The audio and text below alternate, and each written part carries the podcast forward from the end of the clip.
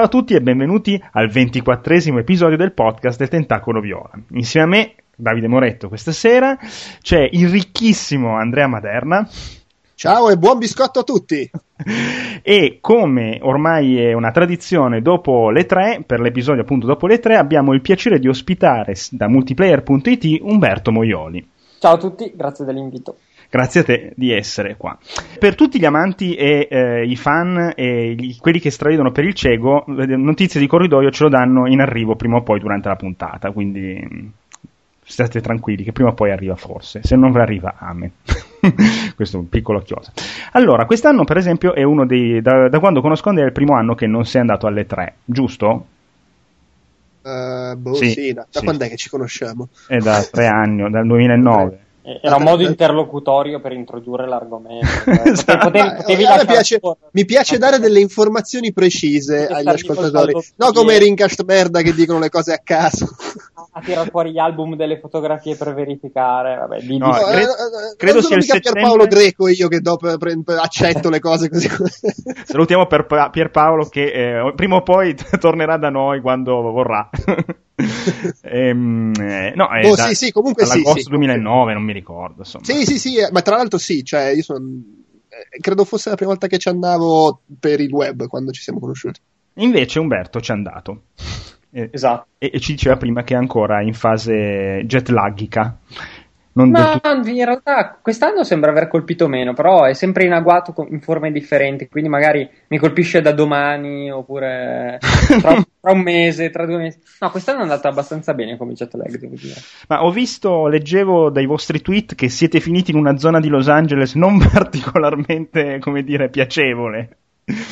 o era una mia impressione? In realtà, guarda, abbiamo preso, abbiamo preso la casa in questo, in questo posto finora a noi sconosciuto e quando siamo arrivati sembrava veramente di dover scendere col Kevlar al petto e in testa, pronti, pronti, a ripararsi dietro un cassonetto. Eh, poi, vabbè, in realtà, standoci lì un po' di giorni, era, era solo una, una, prima impressione, ma poi è stato più che altro motivo di, di risata e divertimento. Non era un posto così, così drammatico per la media di Los Angeles. Ah, ok, ok. Quindi volavano pallottole. Che, che, non, è, non, è, Ginevra o Lugano, è Ginevra, Lugano o Monaco di Baviera, eh, quindi altre, altri standard, però per gli standard di Los Angeles era abbastanza ok. Beh, molto bene. Ehm, ok, queste tre è stato um, ormai commentato da un sacco di persone e diciamo che non è stato particolarmente scoppiettante a livello di impatto sul pubblico, soprattutto a mio avviso proprio partendo dalle tre conferenze, perché per quanto comunque i giochi sono, ci, ci, sono sia per eh, 360 sia per PlayStation 3 e, e, ce ne sono anche di belli poi vabbè Ubisoft ha presentato un po' di roba adesso ne parliamo un attimo però forse quello che mh, ha proprio toppato sono state le tre conferenze cosa ne dite? Cosa ne dite? Umberto tu che ci sei stato cosa ne pensi? Sì, è, la tua analisi credo sia, credo sia giusta è stata un E3 come quantità mh, più che, de- più che decente, comunque c'erano tantissimi giochi. Il problema sono state di certo le conferenze, a parte quella Ubisoft, che infatti è, è, è, stata subito il primo giorno, anzi prima del primo giorno di fiera vero e proprio. Poi in generale, secondo me, un po' la qualità, avendola vissuta da lì, eh, se, se, la qualità dei titoli è ok, c'è stata anche, secondo me, parecchia pigrizia nell'organizzare nuove presentazioni far vedere nuovi contenuti. Insomma, anche proprio le presentazioni spesso ripetevano cose già viste, c'era poca attenzione a mostrare o svelare specifiche caratteristiche. Anche, ad esempio, sullo show floor c'erano tanti più, tanti più lustrini, tanti più paillette, più quasi come fosse una, una fiera consumer, anziché comunque in teoria dovrebbe essere per, per, sì. per l'industria, per i, insomma, per i professionisti del settore, diciamo così. Però Senti, non... il vecchiardo che si lamenta ai miei tempi no. non era così quando i treni arrivavano in orario purtroppo ce ne siamo accorti subito perché era strapiena di gnocca quest'anno oh. quando, quando, è così vuol dire che devono distrarti. E allora mancava, mancava qualcos'altro il gioco di prestigio. Era, era bravissimo era il gioco di prestigio. Tra l'altro hanno scelto una tecnica diversa per la Gamescom lì per distrarci non ci vanno. Esatto. Dicono sì sì ci sono le gnocche però i giochi proprio non ci sono Horizon del PC. Ci sono, ci sono solo le gnocche e i giochi PC alla Gamescom. Esatto. Sì, difatti leggevo che c'è una serie di defezioni di adesso, tipo Microsoft, che non andrà non, eh, alla Gamescom. Tra l'altro per, per, delle fiere più piccole, non so se si riferiscono alla fiera di Senigallia, al, al no, ma, ma secondo me parlano di, di fare, cioè, lì, perché lì parlano anche di stampa, per cui magari vogliono fare i press sì, qualche, sì, sì. Sì, No, e poi c'è un, non, non, non sto seguendo benissimo, ma c'è, c'è una fiera, un evento, qualcosa a breve, perché continuano ad apparire notizie di questo gioco sarà giocabile al nome strano che non ho mai sentito. Wayzed, parli del eh, forse è quello. For, for, eh sì, quello. È essere. un evento a Brighton che organizzano ah. Eurogamer.net e, e Rock Paper Shotgun ed è mm. dedicato mm. ai giochi per PC ma è, è aperto al ah. pubblico, credo sia un, un bel evento ma non è proprio una fiera com- eh, ma, ma, poi c'è, c'è sempre più roba aperta al pubblico. C'è l'Eurogamer Expo. Fra l'altro, ad, la Gamescom è ad agosto e tipo due settimane dopo c'è il, il PAX in America. Sì. Per eh, cui i, PAX, i PAX stanno prendendo sempre più, sì. sempre più. Però, sai, sono fiere che comunque sono bellissime come la Gamescom. Per chi ci va sono eccezionali perché comunque eh, gli utenti possono veramente provare le novità molto prima che escano. Però se anche le tre deve, deve, prendere quella china lì che ti fa rivedere. No, no, no, ma quello no, per carità. Se ci, vai lì, se ci lì comunque per scrivere diventa un po'. No, non è il massimo, ecco. Sì, sicuramente, però in effetti, fu, cioè non lo so, eh, ipotizzo, però non è neanche da escludere che il fatto che un po' di gente cominci a pisciare la Gamescom sia magari anche figlio del fatto che due settimane dopo c'è il PAX. Eh, so, sono soldi comunque anche per loro dover preparare, e, e mandare, eccetera. Essendo in America, ok, che in Germania c'è un grosso pubblico, però presumo che in America sia ancora più grossa come cosa, non lo so, io non ci sono mai stato. Però. Sì, eh, ma molto probabile come dici tu. Mi fa, mi fa comunque specie dopo che l'anno, tu l'anno scorso c'era la Gamescom. Sì, no? sì, sì. Cioè, eh, non è una fiera di successo, è una fiera molto più che di successo. Aveva avuto. Ma fra l'altro, fra l'altro scorso. L'avevano dovuta chiudere. Sì, no, c'era stato sì, sì, i, sì, 120.000 stato... persone stipate nella morte. È una bella vetrina. Solo, l'anno scorso, non enorme, ma a me era sembrato di notare una perlomeno lieve inversione di tendenza, nel senso che c'erano un po' di giochi che non c'erano alle tre, tipo non so, Borderlands 2 per dire, cioè c'era un po' di roba diversa in più rispetto alle tre. Speriamo che quest'anno si ripeta, perché altrimenti. Beh, altrimenti se c'è meno roba. Dopo, dopo une tre come questa si fanno rivedere ancora una volta non solo le stesse robe, ma magari le stesse presentazioni, contenuti simili così, c'è da spararsi. Sì, sì. eh, ma mi sa. Non lo so, vedremo. Tra l'altro alla Gamescom dov- dovrei andarci. No, ma poi io, io, seguo, io seguo, il panorama PC, a me non interessa, la Gamescom è come, è come essere a casa. Non... Ah beh, certo, sì, per te la Gamescom è, è Sì, però sai, se non ci vanno, se, se cominciano a pisciare i publisher grossi, comunque vai alla Gamescom, sì, eh. PC, però c'è il simulatore di, di, di, di trattori. Eh, no, ma se c'è Electronic Arts. Ma invece, Andrea, quello che ti è piaciuto di più, di meno, e, le, e quello che ti ha lasciato queste tre? Uh, niente, non è che me lo sia cagato molto, sinceramente. Ma devo dire... È, è, è, che se sono lì mi piace esserci, perché sai, vedo le presentazioni, provo i giochi, le co- parlo magari a volte con della gente. Eh ma da casa stare a seguire le conferenze l'ho fatto perché sai ti diverti, la chat, le minchiate, mm. ma non è che me ne freghi molto di seguirlo da casa. Eh, ho, ho, guardato neanche per intero le conferenze, anche perché francamente erano Madonna, maroni, come, uh. ma come sempre, eh, cioè poi vai un po' meglio, un po' peggio, ma le, le, le, conferenze delle tre, l'eccezione è quella figa e divertente con tanti giochi belli, la media è che fanno tutto un po' cagare, almeno a, a esperienza mia. e, e, boh, eh, mi è sembrato Uh, vabbè, dai, quello che dicono tutti, la conferenza Ubisoft è stata abbastanza figa, sì. quantomeno confronto alle altre, non lo so, però uh, Far Cry sembra bello, Watch Dogs perlomeno era una sorpresa. Sì, Watch Dogs però io, io ho, cioè, io mi sono abbastanza esaltato nella stessa maniera quando hanno, avevano fatto vedere il primo Assassin's Creed. Vabbè, Poi l'ho sì. comprato, super, oh, figa, una grafica pazzesca, e dopo tre ore volevo tagli- amputarmi un braccio eh. dalla noia. Tra l'altro, fantastica la, la, dichiarazione recente di Ubisoft, che praticamente hanno detto facciamo un Assassin's Creed di merda all'anno perché così possiamo finanziarci quello bello ogni tre.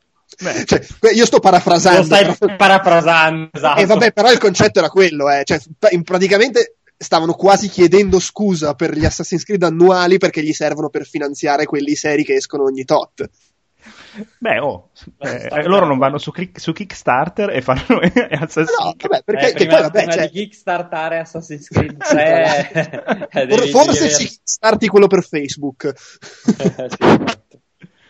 Eh, però dai, Watch Dogs sembra carino. Poi, vabbè, il, il, problema è anche che se tu lo segui da casa e segui mm. solo le conferenze, alla fine ti perdi tutte le cose belle che magari puoi trovare su cioè tutti i giochi quelli un ah, pochino sì, sì, sì. diversi dal solito perché nelle conferenze ti fanno vedere gli FPS il bordello l'esplosione della grafica e poi magari invece girando per gli stand trovi anche tante altre cose interessanti perché sì vabbè mi piace bello il nuovo Far Cry il nuovo Halo il nuovo questo il nuovo quello però io mi rompo i coglioni a vedere 12 se- sequel dei quali 11 sono sparatutto.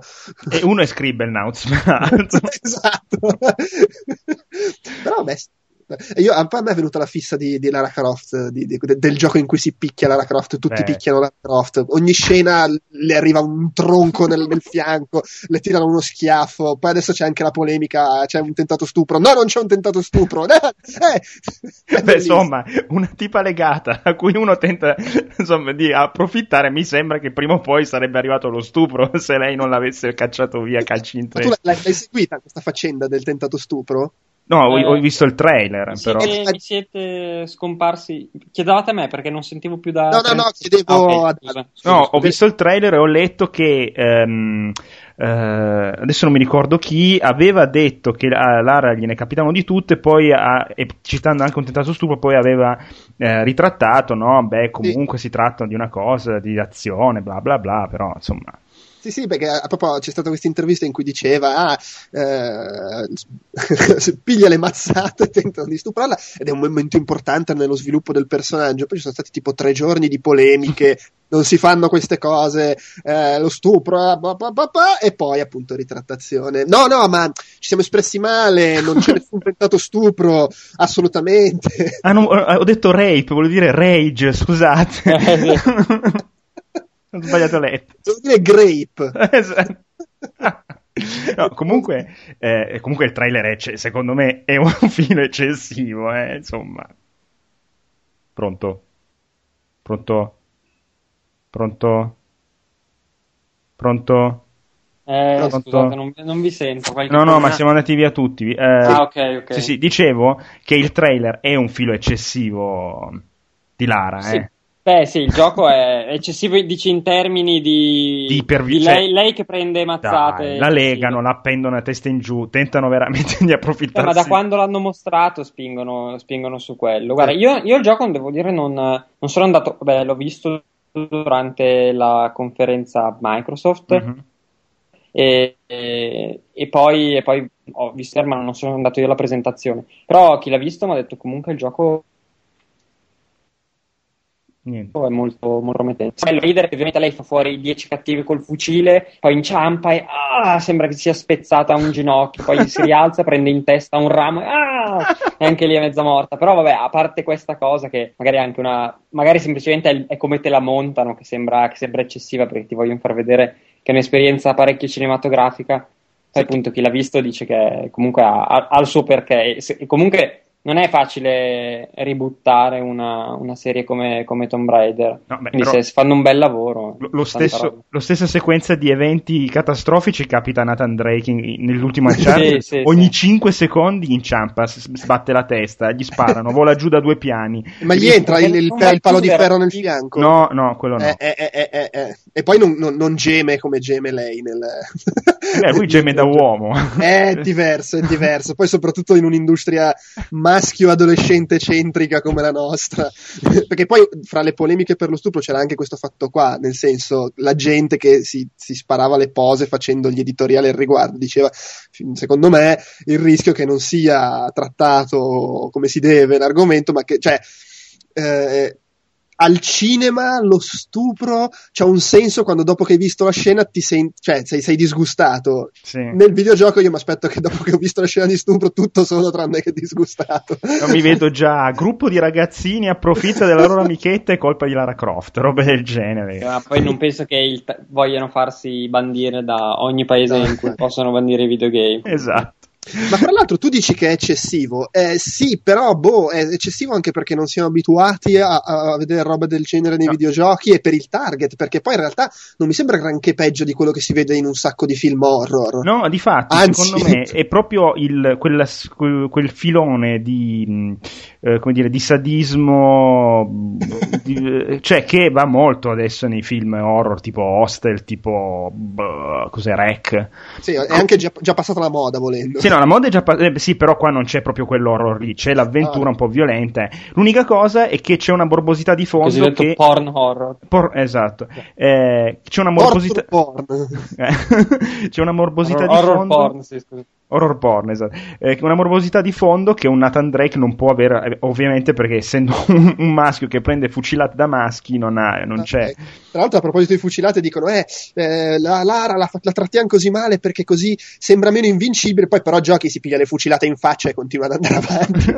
Scusa. Lei, lei, soffre molto di sbucciature eh, perché ha poca pelle tra, tra le ginocchia e le tette. sì, ma poi voglio dire, ve lo ricordate? Oddio, come si chiama? Il gioco che è uscito su Live Arcade, quello fatto dai, dai tizi, che, quello pubblicato da Epic. Eh, eh, oh. Ah, sì, è quello. Shadow Complex. Shadow Complex. E lì si era montato un casino solo perché alla ragazza a un certo punto un cattivo tira uno schiaffo. Eh. oh, la violenza no. sulle donne.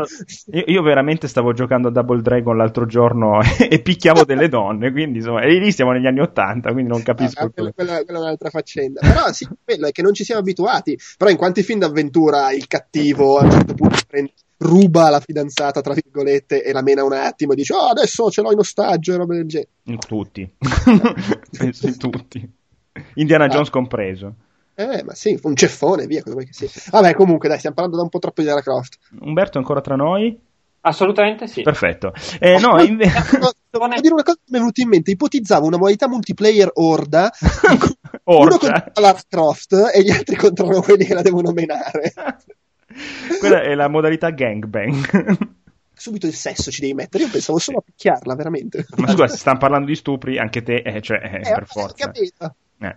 Eh, comunque, invece, eh, tristissimissimissime sia quando hanno parlato di Wii U sia di PlayStation Vita che non ne hanno parlato, tra parentesi, nelle.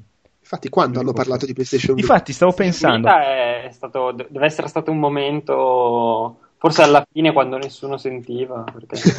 no, Beh, però scusa, tu, tu, mi, tu che c'eri, mi, io ho...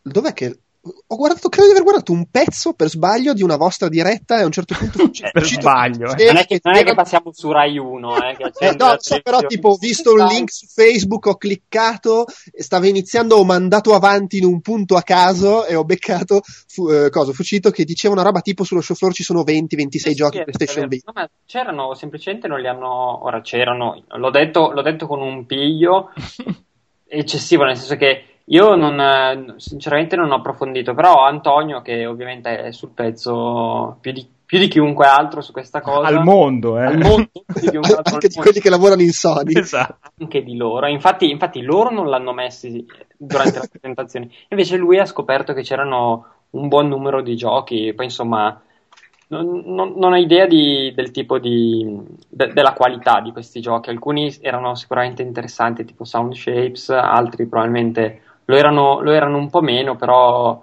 però c'erano, c'è sicuramente fa, fa, un po' specie che la loro ultima console non venga nemmeno citata durante la... Anzi, poi... citano i cellulari dell'HTC. Ma poi la cosa incredibile è che l'anno scorso, quando hanno detto il prezzo di PlayStation Vita, tutti siamo rimasti... era la cosa più bella della conferenza Sony, hanno detto, vabbè, oh, 2,50, si pensava molto di più, bla bla bla. Poi non ha venduto una serie... 2,50 senza giochi, intendevano anche dopo, capito? per sempre. Senza giochi. Per sempre. Ma fra l'altro, oh, scusa, ho appena realizzato una cosa. Mm. Eh, ehm, Nintendo, vabbè, Wii U. Mm. Microsoft ha risposto al Wii U facendo vedere che puoi collegare il tablet, lo smartphone. Eh, vabbè, no, vabbè, però, cioè, Sony l'anno scorso dicevano, l- mi, mi pare l'avesse detto Genova Cell, ma comunque anche altri, vabbè, ma le cose del Wii U le puoi fare anche con Vita. E beh, allora fatelo vedere alla conferenza, scusa. Beh, ma loro si sono venduti. Allora, quella cosa lì che ho sentito anche da altre parti del remote play, eh? E, e come la PSP, quindi sono venduti una cosa Beh, però, no, però Vita ha il touchscreen, cioè teoricamente Sì. puoi fare esattamente le stesse cose che puoi fare con lo smartphone. E, e- Eh no, e- è vero, è vero. Oh, pare strano che non abbiamo pensato anche loro a dire, oh, guardate che ce l'abbiamo anche noi, Wii U. Eh, magari è una feature della prossima non lo so. Mm. Sì. Mm, Però secondo me su quell'ambito lì Sony si è sempre venduta malissimo le cose tipo ah la PSP potrà fare da specchietto retrovisore per Gran Turismo 5 cioè queste cose qua vorrei ricordare ai più Sì, Ehm, io invece su Smart Glass, questa fantastica feature per cui tu stai giocando col pad, poi dici fico, voglio vedere l'inventario del mio gioco RPG, posi il pad, prendi l'iPad, guardi l'inventario, riposi il, pa- riposi il tablet, riprendi il pad, cioè diventi pazzo dopo 8 secondi. Però ieri invece ho provato la nuova- l'ultimo aggiornamento di My Xbox Live, che è l'applicazione per iOS de- di Microsoft. È, è per- uscita, è appena uscita anche su Android. eh, eh sì, difatti ho letto che era uscito su Android, ma visto che ce l'ho già installata su, Vabbè. sull'iPod Touch ho provato. E comandare l'Xbox perché c'è il telecomandino con le quattro frecce e i quattro pulsanti colorati per eh, navigare nella dashboard e lanciare YouTube è una roba di una impossibilità inumana. cioè, come cazzo fai? Ora è una roba, ma veramente, cioè, col pad sei miliardi di vo- volte più veloce, non mille, miliardi, cioè sei io veramente, ma chi mai si metterà a fare una cosa del genere scientemente? Io posso capire, provare una volta dici bello, è bella merda e chiudi tutto, però farlo tutti i giorni, sempre, navigare su internet dal tablet con le- sulla TV con l'Xbox, cioè ma, ma che cazzo? Vabbè. Ma perché sono quelle cose che loro te le fanno vedere e sono stilosissime, perché sono anche montate benissimo. Poi ovviamente sono, sono- perché ti sembra di, di essere in un futuro prossimo venturo in cui avrai accesso a una quantità di cose diverse eccezionali. Tantissimo. Però in realtà sì, sembra. Vabbè, ovviamente come te lo fanno vedere tutte quelle interfacce perfettamente integrate, tu- tutto bellissimo. Poi sì, so- sono abbastanza d'accordo con te che, che non è che sia una cosa Eh sì. rivoluzio- rivoluzionaria. E poi non, non trovo ne- non riesco nemmeno ad accostarla tanto al Wii U, una risposta al Wii U, Ma no. sinceramente, perché comunque il Wii U, con tutto che ci sono mille possibili critiche, oltre non c'è solo lo schermo, ma c'è il controller accanto allo schermo. Esatto, e- hai- insomma, è come il 3D, cioè tu hai comunque il contro- il- lo schermo sempre davanti alla Esatto. faccia perché hai il controller in non mano. è, non è assolutamente la stessa Eh cosa. no. Ma Dover mettere è- giù il è- pad è- e avere in mano un... Ma è per questo che è paradossale, secondo me, perché invece Sony È con vero, PlayStation è. Vita poteva dire guardate che noi possiamo fare veramente la stessa cosa del Wii U. E Magari invece non ci ha pensato, Andre, scrivi. ma, ma l'anno scorso lo dicevano! No, no, è la magari, cosa- magari non, magari non se lo ricordano. Ricordano. no, ok, per carità, però ma poi, poi soprattutto te la devi comprare PlayStation Vita per farlo. Però cioè, è, fo- è Conta- folle che invece l'abbia fatto Microsoft dicendo ah, col tablet eh, che già avete, ma che cazzo ne sai tu se ce l'ho già io il Conta che tablet? PlayStation Vita si trova tranquillamente sui 190 euro e, un- e il fatto che io non l'abbia ancora comprata a quel prezzo vuol dire che proprio non c'è un cazzo che mi interessa di giocare. Ma in realtà poi Smart Class ha molto senso se si vede comunque una strategia di Microsoft di puntare parecchio sui servizi e non è questo il primo anno. Certo, sì. In quel senso comunque non è che viene, viene gratis e non, e non è niente di negativo. Non, tro- non non trovo corretto il oh, hanno ucciso Wii U perché comunque sono due no. cose diverse. Magari Wii U si, si ucciderà da sé a causa, di, a causa di altri problemi, però non, è- non credo sia Smart Glass. Comunque leggevo che Scu- scusami Eh. se ti interrompo, volevo aggiungere una cosa sulla faccenda che dicevi di navigare su internet col, col- col tablet. La cosa più assurda è che la, la- la cosa bella di andare su internet col, col tablet è che schiacci un tasto e sei online. esatto, esatto. Però no, dai, rallentiamo l'operazione. Aspettiamo di dover accendere l'Xbox, fare il login, appare il logo. E poi, come tutti abbiamo provato, credo, con la PS3, navigare su internet dalla TV è la merda totale, cioè proprio l'impossibilità di leggere qualsiasi cosa in maniera umana. Il tablet ti, tu ti metti rannicchiato sul divano e guardi, è molto più comodo, è fatto apposta. E invece leggevo che su Wii U, a, a proposito di Wii U, Amazon UK eh, aveva messo in pre-order a 199 sterline il, ehm, la console e l'ha tolta annullando gli ordini fatti da chi ci ha provato e, e lo davano in uscita a luglio probabilmente è stato un, un erroraccio nel database Sì, è saltato sì abbastanza clamoroso considerando il eh, Amazon che insomma proprio E poi non è- l'hanno detto holi- holiday season, quindi non si sbaglia. Esatto. Ehm, invece no, per quanto mi riguarda, vabbè, questo E3 ha, ha, tirato fuori comunque tutti i franchise che mi piacciono. Quindi, peraltro, Halo 4 a me sembra veramente bello. Beh, cioè, mi, mi, incuriosisce parecchio. Eh, vabbè, nuovo Gears, nuovo God of War, tutto more, more, more of the same, però a me va benissimo. cioè, sinceramente sono quei franchise che almeno non, non, me li cambiate, sto tanto bene così, Kratos che fa fuori tutti, ma sì. Voglio vedere co- cosa gli mettono, cioè come fanno a spiegare la storia, però vabbè. Ehm, Watch Dogs anche a me ha, oltretutto ha, ha, una grafica pazzesca e mi ha incuriosito invece molto quello di David Cage come si chiama? Beyond Beyond eh quello nonostante tutti lo criticano perché lui è andato sul palco a dire eh figata, voi non capite, qua è la storia, fie, e poi, esplo- poi il trailer ci sono gli alieni, le esplosioni e i bazooka. eh, però, però comunque è d'impatto, cioè a me eh, comunque i suoi giochi piacciono, a parte quando si diventa pazzo come in Fahrenheit, però Heavy Rain a me è piaciuto tantissimo. Diventa pazzo. Dai, minchia. Cioè. diciamo che c'era una svolta un po', un, un po', così. Un po' così. un po' kitsch. L'hai visto il, il, filmato di gameplay che è uscito qualche giorno fa? Cioè, che, che, pezzi di gameplay a caso messi assieme, che poi vabbè, gameplay comunque. So. No, ho visto quello che ho visto c'è la, la, la foresta, sì, poi lei, sì, lei sì, sul tetto del treno. Esatto, sì, sì. sì la, la pezzo sul tetto del treno, però cioè, c'è lei che cammina ed, ed escono i, i, tizi, cioè sembra Pac-Man. Sta... Sì, sì, però lì poi devi giocartelo nella, come, insomma, nel, nel Vediamo come ti presenta nel mood giusto, perché comunque anche i V-Rain, se tu vedi il tizio che cammina in avanti rigido rigido, poi si gira di 90 gradi, rigido rigido, fa un no, po' no, ri- ma infatti per carità anche a me è piaciuto il V-Rain, voglio, voglio giocarlo, sono curioso. E... basta, adesso ormai hai sputato su Beyond, ora non lo giochi più, basta. Eh, ma, me, ma, io sputo su Rain anche se mi è piaciuto, non è un problema. No, no, no, no ormai basta. Ormai io sputo sempre nel piatto in cui mangio. eh, che dà più sapore. certo. E invece mi è piaciuto anche molto The Last of Us, che comunque anche te, per essere una PS3, comunque tecnicamente e mi sembra un bel passo, poi eh, vabbè, sempre visto in streaming, anche in HD, quel che è, però mi sembra addirittura un passo in avanti rispetto ad Uncharted come tecnica pura. Forse anche perché è un po' più lento come, come gioco. Pronto? Sì. eh, io non volevo no, esatto, non, sem- non, sembrava una domanda. Ah, no, no, no. Okay. E... Volevi la nostra conferma, la nostra approvazione. No, ah, Bravo Dave, hai ragione. Grazie, grazie, grazie, grazie. E peccato che esca tutto poi a marzo dell'anno, dell'anno prossimo. Tutto tra febbraio, tra febbraio e marzo 2000. Probabilmente non sappiamo noi qualcosa riguardo la fine del mondo entro marzo 2013 perché esce tutto entro marzo 2013, poi non ci sarà più niente. Probabilmente hanno fatto solo dei demo così, tanto sono sicuri che finisce il mondo, col cavolo che finiamo il gioco, almeno c'è... Peccato perché mi hanno presentato Company of Heroes che sicuramente non uscirà per marzo 2013, quindi non avrò modo di giocarlo. Quelli dei videogiochi sanno qualcosa di più di quelli del cinema. Quelli del cinema fanno uscire tutto quest'anno. Esatto. Quelli dei videogiochi tutti, tutto no, ma sai, sai chi lo sapeva? Quelli di G.I. Joe hanno detto il film fa cagare, allora non... Adesso probabilmente... avanti di un anno così è che hanno preso gli accordi per fare il, il, gioco del film e gli hanno detto guarda che potete uscire anche a, a marzo. Ah, ok. Esatto. Avanti. Eh, bene, direi che sulle tre, tanto appunto, si è letto, si è scritto, si è parlato, questa veloce carrellata, po- possiamo considerarla conclusa, cosa ne dite?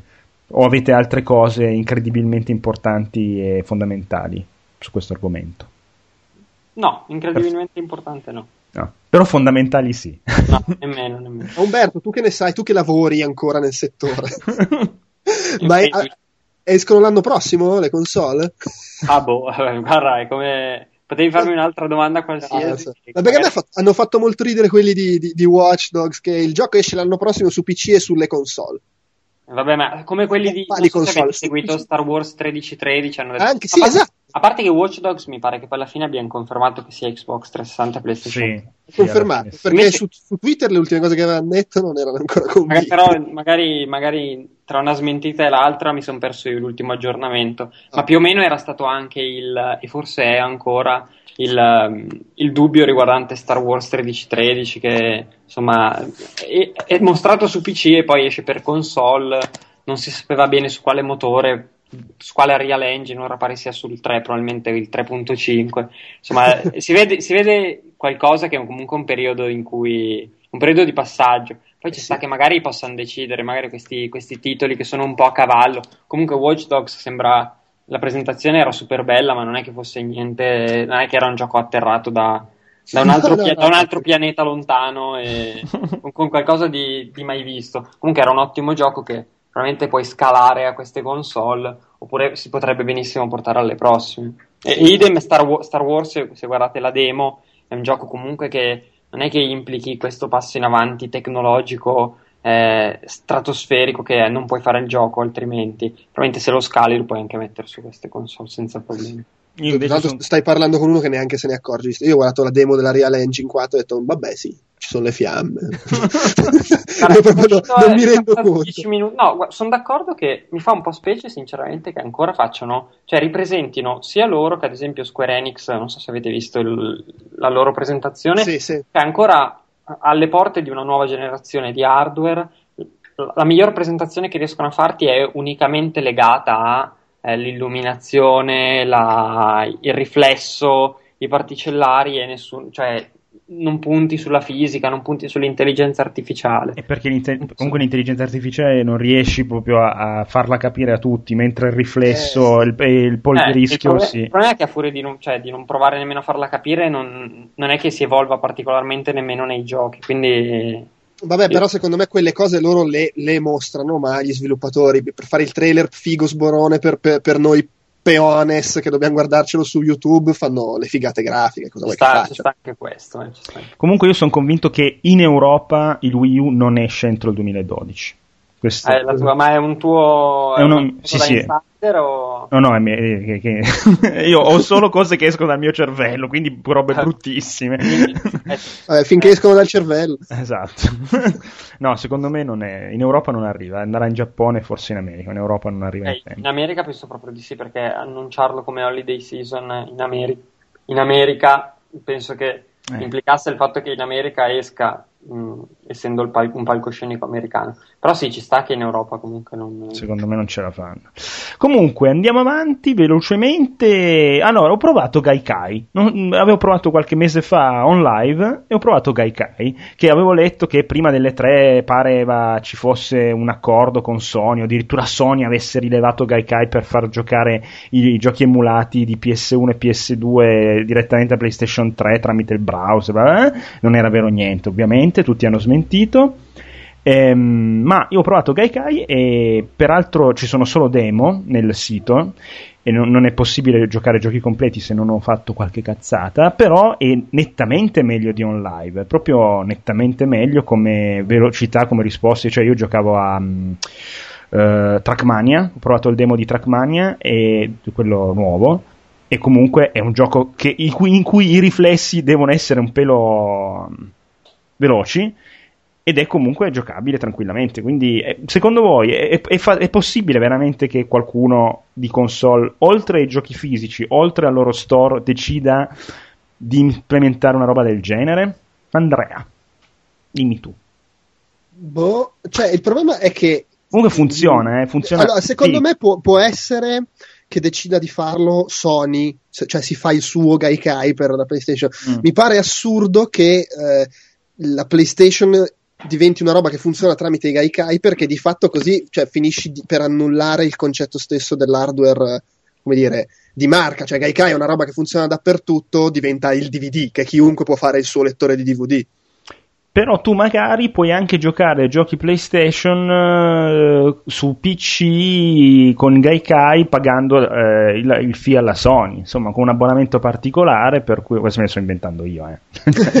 no, vabbè, oddio, può anche succedere perché magari Sony vuole farlo e dice vabbè, piuttosto che stare a investirci dei soldi noi esatto. facciamo un accordo con questi che già ce l'hanno il servizio, esatto. a parte che è una balla, però eh, boh, non lo so, non, non lo so se io ho provato sia, sia on live mm. uh, un paio di volte anche durante queste tre, sia Gaikai perché poi sono andato a un evento di invite dove annunciavano vabbè, un hardware fatto apposta per, per, il cloud gaming, per servire i servizi per il cloud gaming, tipo appunto Gaikai.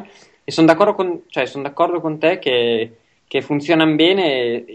Più, più, li provo, seppur sempre comunque in questi ambiti qui statunitensi con una certa connessione e così via, più su sicuramente delle idee con del potenziale e credo anche che siano il futuro, non so dirti a quale, a quale distanza, però non, non, vedo grossi motivi per cui una, una, tecnologia del genere non possa prendere il sopravvento. Fondamentalmente ha, ha, tutto l'hardware è a monte, quindi non hai più bisogno di aggiornamenti, eh, usa una formula lo puoi, fare attra- puoi farlo pagare attraverso una formula flat o esatto. servizio. tipo comunque... Netflix, una roba del genere. Che... Sì, che comunque va, va moltissimo, basta mm. pensare anche ai cellulari, comunque ormai è quasi tutto flat.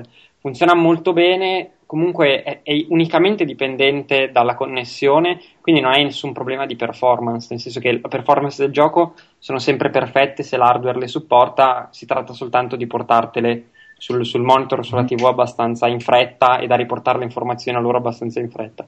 Quindi secondo me nel momento in cui ci, sia, ci sono delle connessioni ideali per fare questo genere di cosa può benissimo diventare il futuro, probabilmente per... Mh, mm, per la massa di giocatori che adesso gioca su console più che magari quello che ha il PC da 3000 euro che vuole quella fedeltà grafica che magari non può avere con, te- con, un, con Gaikai o con online. Però sì. mm, funziona bene. Beh, comunque fra io... l'altro in, in, Europa non avrebbe tutti gli cioè o comunque penso meno sbattimenti rispetto a, quel, a, tutte le menate di diritti che ci sono per film, musica sulla diffusione di, sì, di questi servizi. Sì, sì, sì, sì, cioè sicuramente qualcuno che non so il distributore eh, spagnolo di, di, Konami dicevo è un attimo, però in linea di massima mi sembra che la distribuzione digitale dei videogiochi abbia molte meno barriere rispetto a quello che succede su cinema e musica e quindi probabilmente anche questo avrebbe meno barriere. La, Fra l'altro, la distribuzione digitale in sé penso sia il futuro inevitabile, eh, certo. che, che, prima o poi si tratta soltanto di portarlo avanti, un sì, po' nel tempo, eh, ma prima o poi arriva. Per, per, però vedi, cioè, per dire, le, le, a livello di, di, film e telefilm, insomma, sono sempre i soliti discorsi, in America è una realtà, in alcuni paesi eh. europei è una realtà e nel resto d'Europa non si capisce un cazzo. Con i videogiochi mi sembra non ci sia troppo questo no, problema. Meno, ci sono meno vincoli sicuramente. E poi comunque io per esempio ho provato anche Mass Effect 3, sempre a prima mezz'ora perché sono demo di mezz'ora e il gioco ha, ha cioè, e ha un um, livello tecnico ottimo perché si vede che i server sono pompatissimi eh, e giocando con, su Gaikai eh, giocando con il, si dice, con il PC collegato in wireless neanche col cavo perché per esempio on live quando tu giochi in wireless te lo dice che sta attento se in wireless potresti avere dei decadimenti di performance e di fatti ci sono invece Gaikai va che è una lippa proprio da casa mia in Italia eh, quindi hanno potenzialità enormi secondo me quei sistemi e personalmente non ho nessuna intenzione cioè se mi dicessero guarda tu paghi 19 euro al mese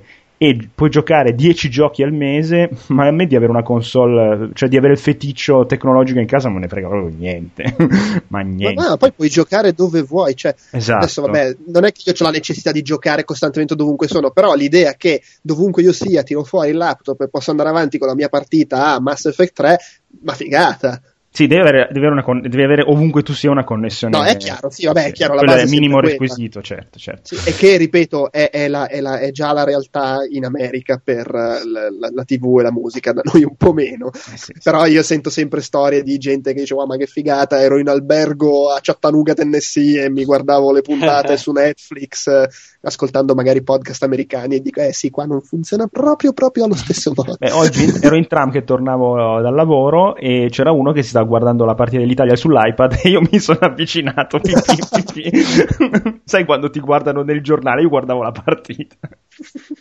Ma fra l'altro, mentre parlavamo di Gaikai, eccetera, o così ho googlato a caso, ho beccato un'intervista di Eurogamer a Dave Perry. Mm eh, sul fatto di ma allora era una, era una balla sta cosa con Sony eh, e lui sì. è bello perché, perché alla domanda eh, lo stream, cioè Gaikai sarà sulle console di prossima generazione e dice, ma eh, se si riesce a fare come voglio io, sì. e, e, dice, noi siamo, do, vogliamo essere la Svizzera, non siamo in concorrenza con nessuno, mm.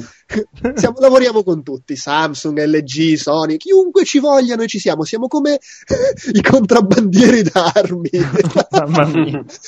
Beh, comunque avere l'esclusività, cioè, secondo me se pensato bene, potrebbe essere una killer application per chi se la giudica una roba del genere. Sì. Mm-hmm.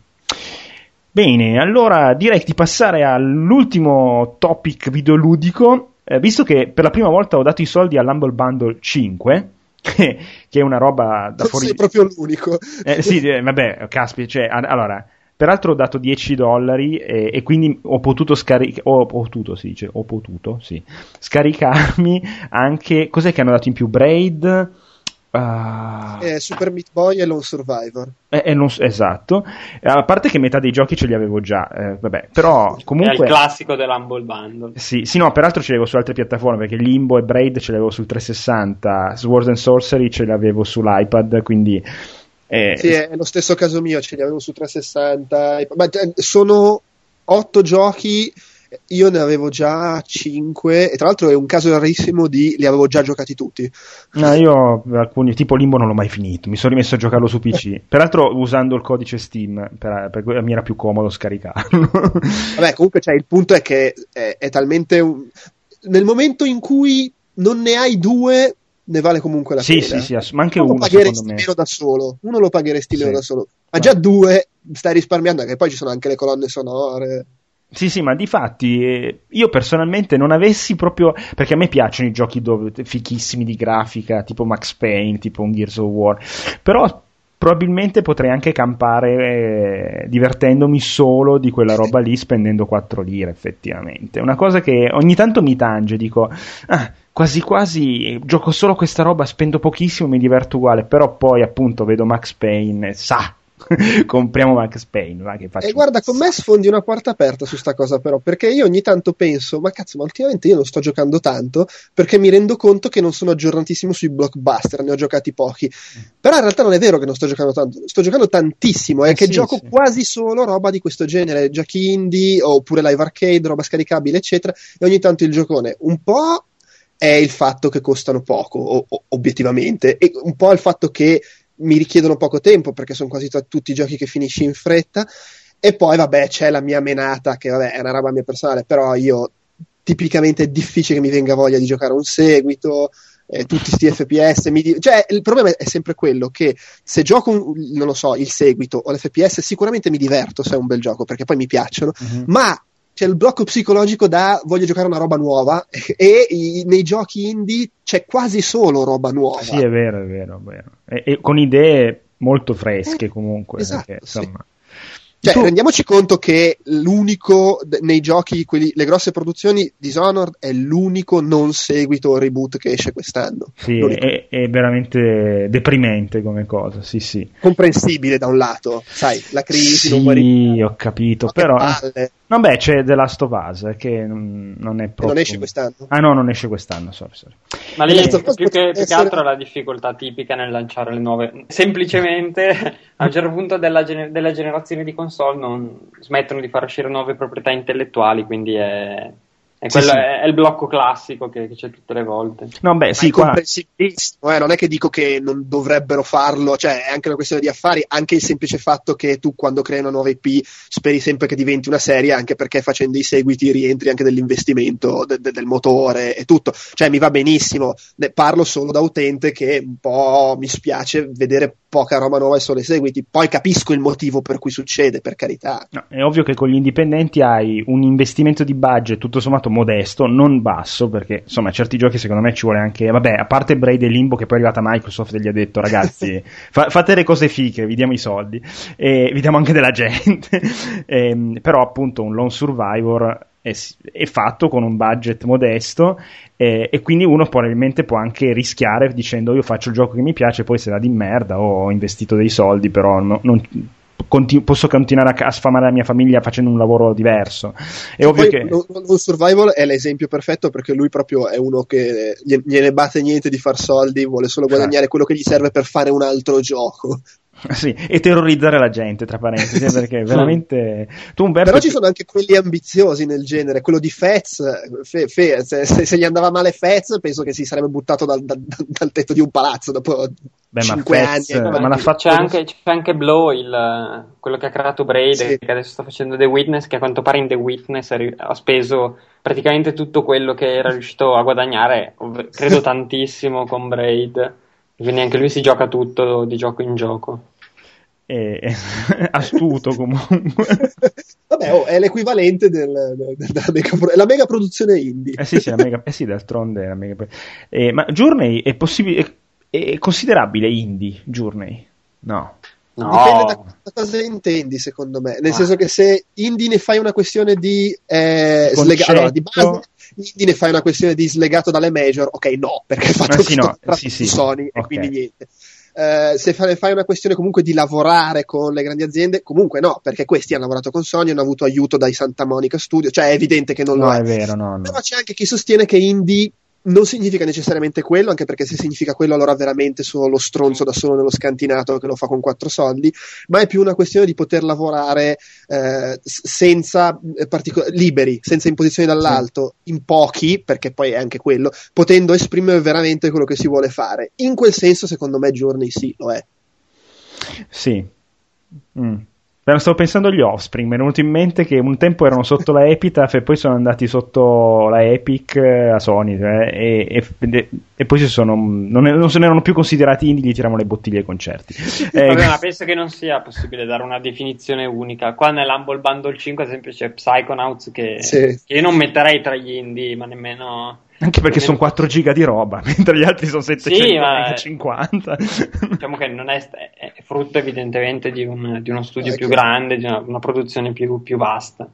È, è, come la, i, i, Weinstein lì, la, la, Miramax, che voglio dire, sono sì, nati che erano gli indie per un sacco di tempo continuano in un certo senso a essere considerati i produttori indie, anche se obiettivamente sono un, ormai un'azienda colossale tanto quanto altre, voglio dire però è quel concetto lì, penso, è un po' come... Come Notch, non... diciamo.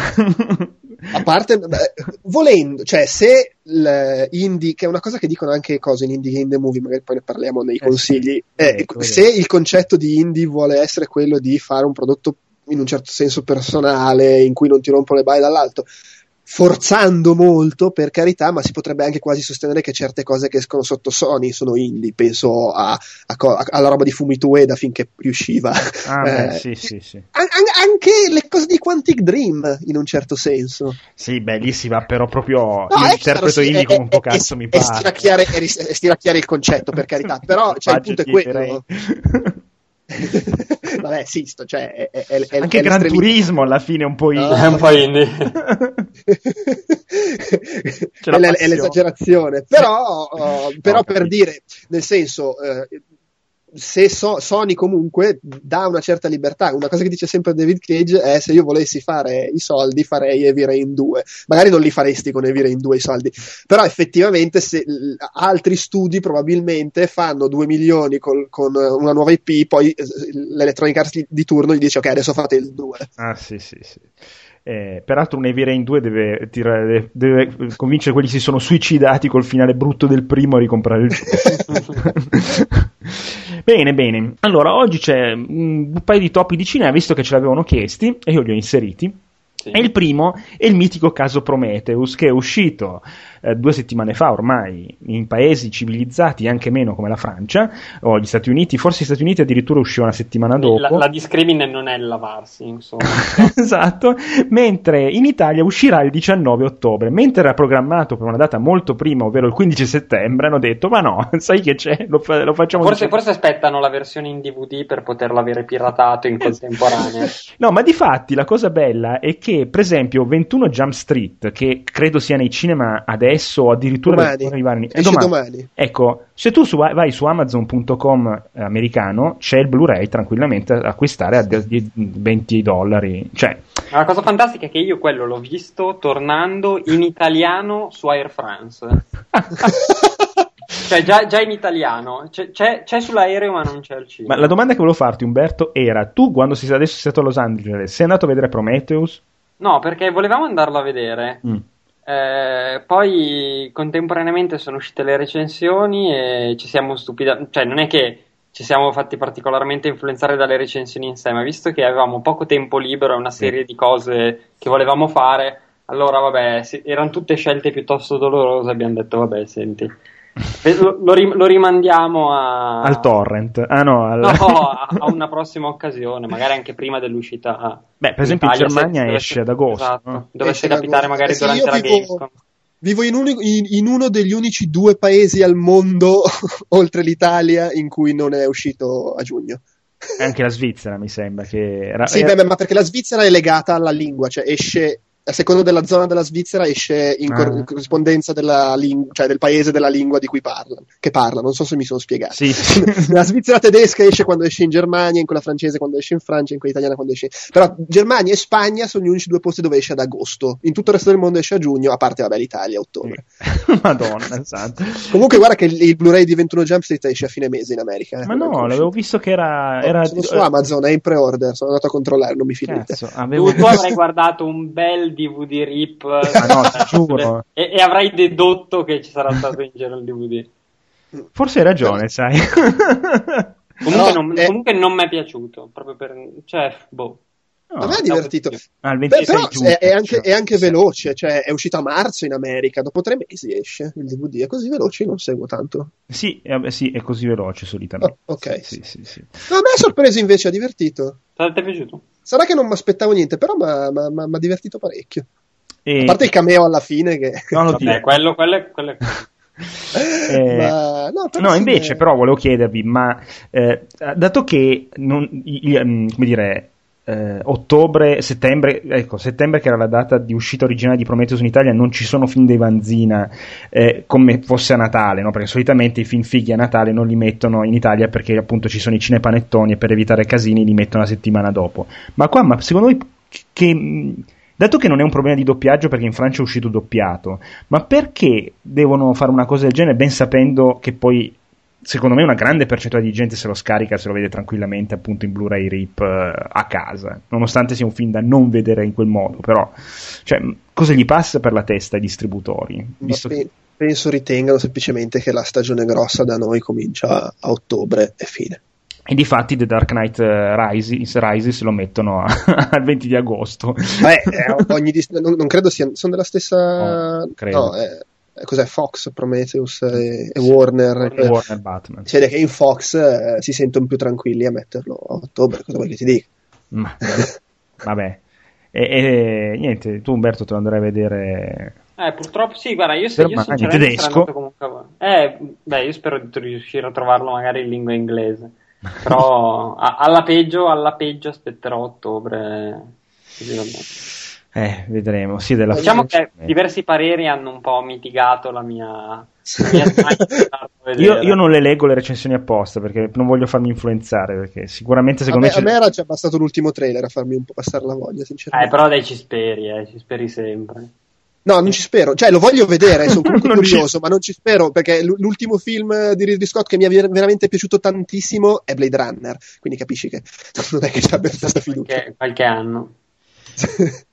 Ecco È anche che- vero che i due film di Ridley Scott secondo me più belli sono quelli di fantascienza, per cui uno poteva sperare che magari torna al suo genere. Sì, ma di fatti. ehm, allora è arrivato Paolo per tutti gli amanti del ragazzo e lo tiro a bordo. Pronto, pronto, pronto. Non, non- non lo tiro a bordo. Eccolo, sento tum. Sono ancora vivo e buonasera a tutti. Buonasera a tutti. oh. Ciao. Ciao Paolo, siamo qua con Andrea e Umberto. Ciao ragazzuoli. Ciao. Eh, tutto bene? Visto che i tuoi fan ormai hanno. I stanno. miei, i miei mille mille fan. Eh, sì, tutto a posto, grazie. Tutto a Ok. posto. Ho dovuto mettere a letto il bimbo, ma adesso sono dei vostri. Bene. Tra l'altro tu l'avrai visto Prometheus. Assolutamente no. Che cazzo, neanche tu che puoi. Eh, ma sai, è, è complicato andare al cinema quando c'è una famiglia. Ah, è vero, ti dimenticavo che ci avete il famiglio in casa, vo- voi vecchi. No, stavamo discutendo, Paolo, del fatto che Prometheus eh, nel resto del mondo è uscito a giugno e in alcune parti del mondo esce ad agosto, in Italia esce ad ottobre. Ottimo. esatto, e ci chiedevamo un po' quale, possa port- quale idea malsana possa portare nei distributori una scelta del genere, considerando che sicuramente ci sarà il Blu-ray americano già in giro a ottobre. Quindi tu come la vedi questa scelta? Cosa, cosa passano le sale cinematografiche italiane in questo momento? Qualche cinepanettone In questo momento, anticipato? no, difatti me lo chiedevo anch'io, però no. In questo momento, tra parentesi, appunto, dicevo che sta uscendo domani esce 21 Jump Street che a fine mese, che la settimana dopo arriva in Blu-ray in America, quindi evidentemente c'è qualcosa che non va, ecco. Non è nemmeno ancora uscito quello nuovo di Dario Argento che poteva spaventare in termini di consensi e, e biglietti, Mazzi, proprio. biglietti venduti, il nuovo Dracula. Ma se- secondo me loro se ne sbattono, cioè magari sbagliando, eh, per carità, ma non, credo che semplicemente pensino che la gente che si comprerà il Blu-ray Eh. sia una quantità infinitesimale e quelli che se lo scaricano se lo sarebbero scaricato lo stesso. Eh Cioè, no, penso- se tu mi fai il film in- in cioè, tipo di Avengers che è uscito prima in Italia, secondo me chi voleva scaricarselo ha detto ma no, vado a vedermelo al cinema che è una figata. No, no, ma cioè, io- magari sbagliano, eh, anzi, molto probabilmente se non è uno sbaglio netto, siamo comunque in quella fase in cui lo sta diventando e prima o poi lo sarà. Però penso che il ragionamento sia quello, tanto la gente che ce lo viene a vedere al cinema ce lo viene a vedere anche a ottobre. Ah. E in più a ottobre, secondo noi, Mm. è la stagione grossa in Proprio Italia. più figa, quella proprio do- da Ah, allora, vedete, quella è la motivazione per cui questi gentili perso- queste gentili persone hanno spostato il film a ottobre, perché pensano di farci più soldi sopra. Sì, ma È se lo chiaro. facevi usi- uscire adesso eh, avevi comunque almeno un mese e mezzo di gente che non è ancora Ci sono gli europei. Ma dai, Ah, io, già- io già mi immaginavo chissà quali problemi di localizzazione, magari pieno di giochi di parole. Eh, mi immagino. o, di, o di textures da localizzare. un film Ah. di Escono i film prima in, Ita- in Italia che in America ultimamente. Eh, sì. Come può essere un problema quello? ma, ma diversi, tra l'altro, eh. Eh, s- Sì, beh, sì, capita i- spesso. beh, ultimamente Eh, i, i due Marvel Avengers, Battleship, Thor era uscito prima in Italia, mi sembra. È vero. Ma è, è in generale nel mondo, anche altre cose tipo ho visto qua in Germania prima che uscissero in America. Avengers è uscito prima da voi che in Inghilterra, perché in Inghilterra erano tutti impegnati a modificarne il titolo in Avenger Assemble. perché a quanto pare di Avengers era una, una serie inglese. No. Hanno fatto tra l'altro un film con Uma Thurman qualche anno fa. Orrendo. Ah, i... Uh, Ormai. sì. Eh, eh, Com'era in italiano già quel telefilm degli anni 60? Forse l'avevano lasciato. Non lo so, in Inghilterra comunque era di Avengers. Sì, sì. Allora, per, per evitare dubbi, ovviamente, che tutti se la ricordano, quella serie indimenticabile, uh, sì, adesso in Inghilterra si chiama uh, Avengers Assemble. Quindi immagino col Photoshop lì, giorno e notte, per scrivere Assemble con lo stesso font e hanno- perso la barca, hanno perso. Tra l'altro il vecchio film si chiamava The Avengers in America, solo che giustamente in America non se lo ricorda nessuno e quindi. C'era anche Sean Connery, misturato. sì, faceva il cattivo tipo. Oh, io Dio.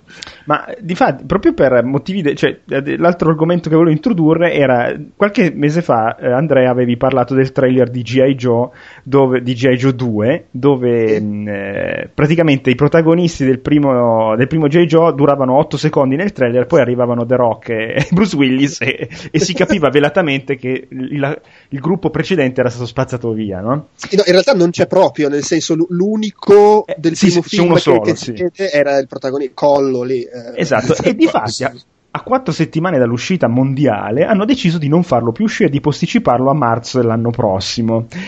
E loro dicono per rifare il 3D perché non era venuto bene, insomma. po- Devo chiedere, devo chiedere consulenza a Dario Argento per il 3D. Eh sì, a Dracula 3D. Siamo già riusciti a prenderlo per il culo due volte e ancora il film non è uscito. Eh?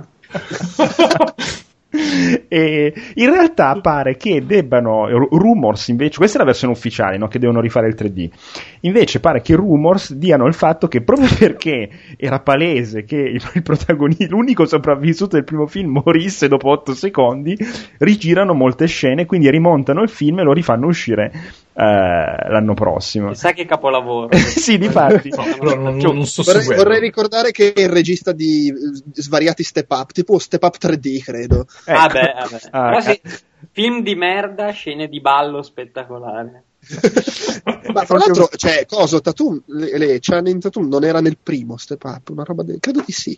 Non e non l'ho visto Balla, Io- balla, io- è bravo a ballare. Io tengo domanda. Dica Ma scusate, rigirano le scene per far sopravvivere di più il protagonista? pare di sì pare di Ma sì. no. Pa- pare per eh, come Beh, dire Pare, pare che nelle proiezioni, le classiche proiezioni di prova, Sì, quelle, Sì, test eh, screening, sì. Eh, pare, che alla, pare che non morisse subito lui e alla gente piacesse il rapporto che si creava fra lui e, e il personaggio di The Rock e quindi hanno deciso di, che siccome è figa sta cosa, vabbè dai, cambiamo il film e facciamo in modo che duri di più sto rapporto.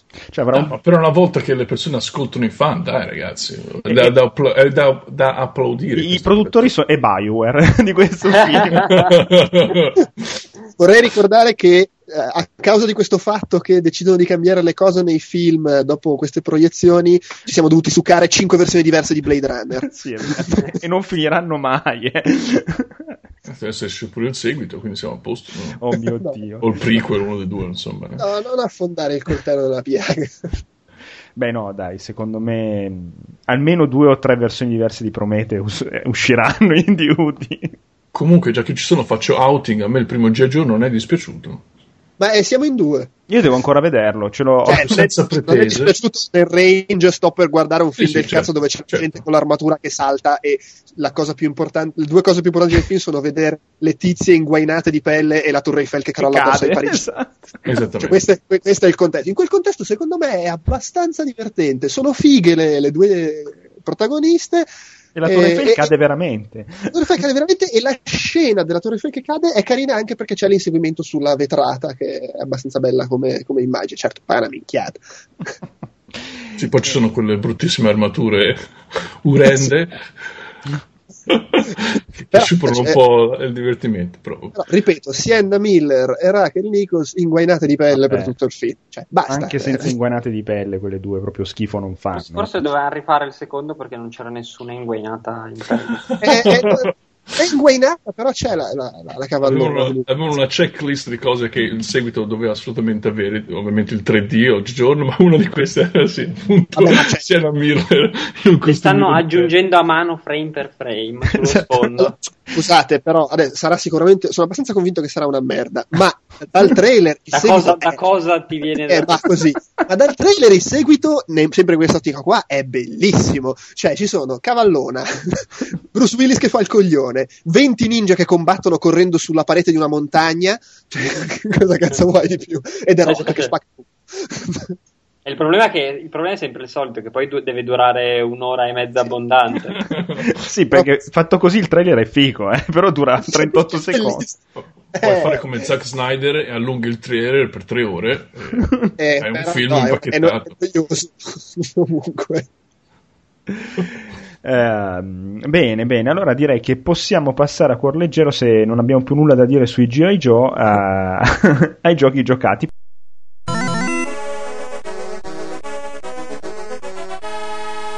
Prepare to qualify. Paolo, sei arrivato proprio al tuo momento. No, ragazzi, mi casco direttamente sui giochi giocati. Io vi volevo stupire con effetti speciali e mi sono pure preso Dragon's Dogma. Um, uh, uh, e mi ero lasciato tipo due richiede poco tempo. Esatto, esatto. Io faccio le cose in grande come al solito. Uh, se, non che eh, l'altra sera mi, mi, approcinto, mi, mi approssimo a, a, a giocarlo mi appropinco a giocarlo e dopo 5 minuti sono già addormentato sulla sedia. Ma non per demeriti del gioco, perché ehm, il gioco già dalla, dal, dal, demo stesso mi aveva abbastanza intrippato. È un gioco totalmente incosciente, come soltanto Capcom, forse Ubisoft ormai fa. Eh, tipo, cioè, non ha le risorse di fare un gioco così vasto, ma comprende, va dritto, lo fa lo stesso. Quindi immagino che più là troverò um, pochezze tecniche a non finire, però su uh, quei 5 minuti, no, beh, un'oretta che ho giocato, che tra l'altro purtroppo comincia esattamente come cominciava il demo, sono rimasto eh. comunque piacevolmente stupito. Uh, se, cioè, uh, voi avete giocato il demo? No, no, non so neanche di cosa parli, no. figurati. Il, vabbè, è comunque una specie di GTA nella, nel Medioevo, in pratica. Te c'hai questo, questo sciuro che ti puoi customizzare come meglio credi. Infatti, mezz'ora della, della mia, del mio test l'ho passato ovviamente a creare un personaggio. E, e poi, una volta creato questo personaggio, um, puoi scegliere un party di almeno un personaggio o fino a tre, se non, mi, se non erro e a quanto pare tipo, a 5 minuti dall'inizio un, un, arriva un drago che probabilmente ti, ti, ammazza però poi risorgi e devi andare a cercare questo drago per boh, probabilmente stringergli la mano e ringraziarlo. Non, non, ho ben, non, ho ben, capito la storia e comunque non mi aspetto nulla da una storia scritta da Capcom sinceramente. Eh, il, il, bello è che è un, è un, free roaming quindi io sono sempre abbastanza interessato da come i designer là fuori eh, abbiano intenzione o meno di riempirli questi, questi mondi e vabbè, ora ho visto, ho visto letteralmente un'oretta, eh, però quello che ho visto è abbastanza interessante, anche semplicemente per, per l'interazione che hai con i tuoi compagni, che eh, io negli anni mi sono sempre lamentato di quanto fossero abbastanza pirla e comunque non, non riuscissero mai a cavarsi un ragno dal buco. Uh, questi miei compagni, almeno nel, nel, primo schema, questi partono a razzo mi sfacellano tutti i goblin che ho davanti a me, quindi io manco, cioè, eh, la prima fase è, una, è, a modo di tutorial, ti dovrebbe insegnare un attimo come, come, di, come appunto affrontare nemici di basso rango, arrivano questi questi personaggi giocanti che te li, te, li, te li, ammazzano in tre secondi e te resti lì come un pirla a guardarti attorno non sapendo bene come attaccarli perché sono già tutti morti. E quindi credo si vada da un estremo all'altro. O i personaggi non giocanti sono completamente stupidi o sono quelli di Dragon's Dogma che fanno tutto loro e te puoi semplicemente stare nelle retrovie e osservare lo spettacolo è un tutorial come si deve un po' nintendiano come tutorial. Sì, e poi parlano come degli invasati di, di giochi di ruolo. Infatti mi, è la, la, l'esperienza più vicina che ho avuto ludicamente parlando a le, le, le, mie bellissime domeniche passate col mio gruppo di, di Dungeons and Dragons, di invasati, che ognuno faceva finta di essere il proprio personaggio e si impersonava anche fin troppo. eh, i, tu, i, tu, i, tuoi compagni di, di party parlano, ma proprio tanto, e ci, ci sentono proprio, ci sentono, sono abbastanza pogati. Uh, sì, però sì, ovviamente la mia, la mia, opinione si basa su giusto quella mezz'ora che ho giocato, di cui appunto eh il, più del, più del, tempo passato a customizzare il mio, il mio mago. il mio mago. Però mi, mi, mi, piace, mi piace che Capcom non abbia, non abbia perso la sua appunto pazzia mm. di sfornare nuove IP che eh, appunto tecnicamente impossibili, ma loro vanno lo stesso e si armano di buone intenzioni e cercano di, di tirare fuori qualcosa dal buco. È detto così è anche brutta come cosa, però. No, cioè, no, è, cioè, dal cilindro. Eh, sono, sono, da, sono da Qualcosa di enorme, tra l'altro. Ma eh, la relazione tecnica, per quello che ho visto, è... lascia parecchio a, desiderare. Altalenante. No, tra l'altro, c'è un sacco di gente a cui sta piacendo parecchio eh, sì, È vero, sì. Una, una, cosa che dicono in molti è che ci mette un pochino a ingranare davvero, però poi alla fine sono tutti gasatissimi. Ma a me ha funzionato, già il demo ha funzionato sinceramente, perché comunque mi dava quell'impressione appunto di essere intorno a un tavolo di Dungeons Dragons con degli invasati. Sul 360 eh, lo stai giocando, giusto? No, c'ho la versione PS3, la versione. Ah, okay. perché ho letto su un forum molto rispettabile, da una persona molto rispettabile che era più, la grafica era più nitida. Su PS3 io sono la puttana della grafica e ho assolutamente bisogno della, della, della nitidezza grafica, piuttosto che un frame rate più stabile. no, assolutamente nitidezza grafica prima di tutto. A 3 frame per secondo. Esatto. 3 frame per secondo. A PowerPoint. Delle, delle fotografie stupende, uno slideshow stupendo. Beh, comunque ti sta piacendo questa mezz'ora prima di, della Biocco. Sì, sì, piacevolmente sorpreso. Eh. Altre cose che in questi due anni che non ci sentiamo hai provato? Ci sentiamo, ho giocato altre cose, ma era probabilmente per lavoro, quindi meglio, ah, okay. meglio non approfondire. Andrea, tu vedo nella scaletta hai messo un titolo di punta. eh, oh, eh, mi è capitato fra le mani nei giorni scorsi. Ma per, per cosa? Per uh, PS3? Per 3. Ah, okay. Sì, ma è uscito due anni fa, credo sia l'ultimo Buzz che è uscito. Sì, prima c'è in testa anche quello per PSP. No, Buzz no, dai. no, Buzz no. Vabbè, sì, è Buzz, è Buzz The Music Quiz. Il quiz sono, eh. Sì, musicale, ci sono le domande, la localizzazione è fatta bene, ci sono anche domande sulla musica italiana. Tra l'altro è figo perché... Parliamo della localizzazione, bravo Andrea, dai. ah, ma eh, perché è autoreferenziale, era per arrivare che l'hai localizzato eh? tu. No, io zero. e, e, e, come si dice, la, la, ci sono le domande fatte apposta sull'Italia. E fra l'altro è bello perché se metti la lingua inglese sulla console invece c'è la versione inglese, quindi è come se avessi due giochi. È bellissimo. e se metti la versione tedesca ti dicono, ti fanno le domande sulla dance tedesca. locale, non so se lo sapete, non esiste. Sarà ancora quella inglese probabilmente. Sì, infatti.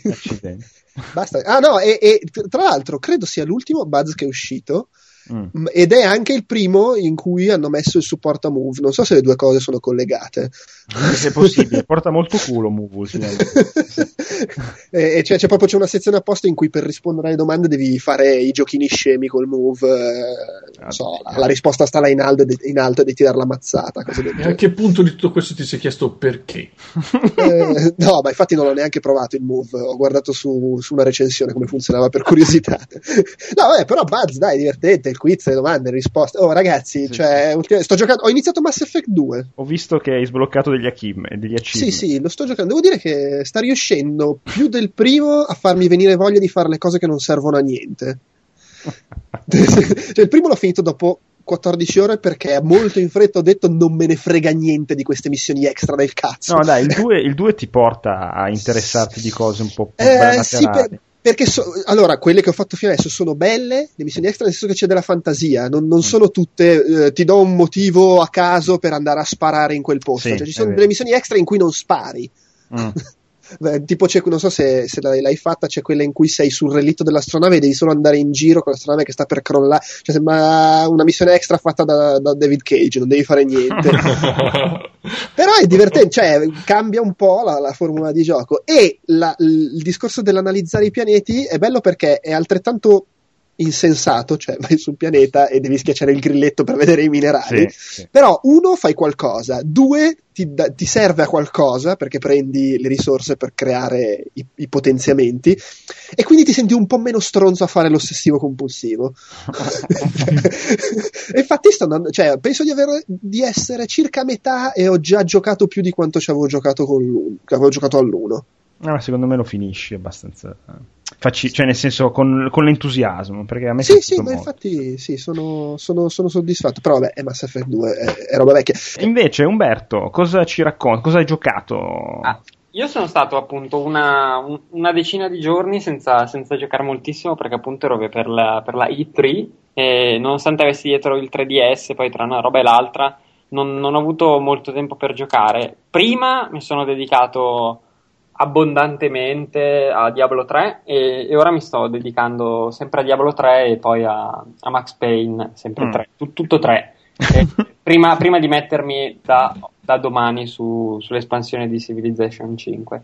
Eh, non so, um, Diablo 3 ne ho, ne ho, parlato estensivamente nella recensione, quindi nella recensione di multiplayer.it, e quindi insomma ho già espresso quello che penso, è un gioco che comunque è, io gli ho messo 9 perché ha, ha alcuni diciamo, alcune sbavature dovute, vabbè, a parte, messi da parte tutti i problemi tecnici grossi con, con l'infrastruttura online dell'uscita, che sì, sì, sì. sembrano grosso modo, sembrano grosso modo risolti, però appunto so, sono un problema grosso, ma poi separato da quello che è il gioco in sé, è secondo me un, un gran bel hack and slash, anche se poi ovviamente ci sono tanti aspetti che si vede sono ripresi più dal mondo degli MMO e non soltanto per la connessione permanente, anzi non è quello il fatto principale.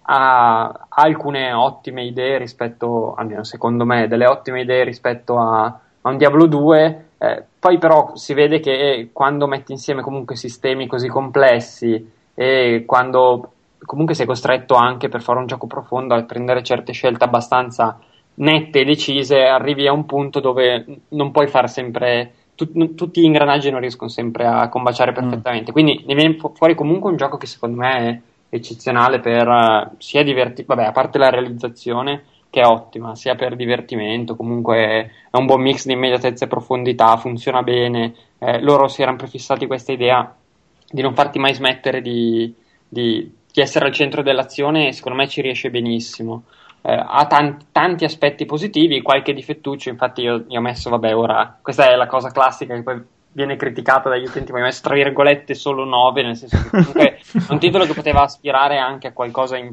in più in teoria in partenza, su una scala che comunque è un pochino schiacciata verso l'alto. Non ti hanno minacciato di morte per il solo sì, 9? Sì, mi hanno, vabbè, ovviamente le solite discussioni vabbè, sono anche la parte, la parte bella di internet. Però, però, poteva ovviamente un Diablo 3 aspirare anche a, a salire parecchio. Sì, sì, sì, sì, Però è un gioco che come è molto piaciuto, ne ho, ne ho, già scritto estensivamente. Invece suona un po' per me la novità Max Payne 3 perché ovviamente ho aspettato a giocarlo, ho aspettato l'uscita su PC per giocarlo anche. e devo dire che insomma ne, ne parlavamo proprio brevissimamente prima. Mi sta eh, piacendo tanto mh, che è, quello che si vede la mano di Rockstar tantissimo dettaglio, gli ambienti sono veramente eccezionali, un gran bel lavoro sulle animazioni, comunque le animazioni e le interazioni del personaggio, ad esempio con gli ostacoli, sono, sì. non sono perfette, però sono un passo avanti rispetto a, al gioco, al gioco medio sono son da perfezionare, ma si vede che c'è un'attenzione eccezionale. Eh, è veramente un bel gioco eh, con quel fatto che poi il gameplay non è proprio quello, è, è, uno shooter in terza persona con le coperture a cui hanno aggiunto il bullet time piuttosto che classico Max Payne a cui hanno aggiunto qualche copertura perché poi son, secondo me sono abbastanza importanti in termini di, cioè in termini proprio di sopravvivenza, le devi, le devi usare a un certo punto e non, non, puoi far, cioè, non, puoi farvi a meno. questo è un po' un peccato perché io Max Payne ero sempre legato un po' al continuare a usare, a lanciarmi in avanti. non lo so, magari sono scarso io, non riesco a lanciarmi avanti, sto giocando difficile. Non no, lo, sto, lo, sto, trovando anche abbastanza complicato a normale, nel senso è un gioco con alcune parti abbastanza challenging, eh? non è che sia proprio semplicissimo come gioco. Sì, più che altro ha alcuni passaggi in cui eh, le coperture e i nemici ti impongono di fare certe cose. Cioè, non è che mentre negli altri due Max Payne, comunque mi ricordo che magari tentavi, tentavi l'acrobazia un pochino più articolata, poi sono dei punti dopo due volte che lo rifai, vabbè, eh sì. mi copro qua, ne faccio fuori due sparando, sparando alla cieca che tanto mi vengono più o meno addosso e poi mi rilancio col ballet time, però poi ritorno in copertura dall'altra parte. Sì, anche se in, in alcuni punti, se uno è molto al, c'ha Gears of War dentro di sé, tu stando dietro la copertura ti fai accerchiare e crepi, cioè a volte addirittura la copertura è quasi un um, come dire, negativa, a volte proprio devi saltare in avanti, rischiare tutto, vai di balletta in pam pam pam pam, perché ho notato che se tu ogni tanto ti fermi e fai proprio da alzi la testa spari, alzi la testa spari, dopo un po' te, ti ritrovi troppa gente intorno per uh, No, per poterne uscire vivo. Un po' tra l'altro spesso è come spunti anche, dalla, sono fatte apposta in modo da farti un po' spuntare, sì, sì, sì. ti prendono, cercano comunque sempre di venirti di lato,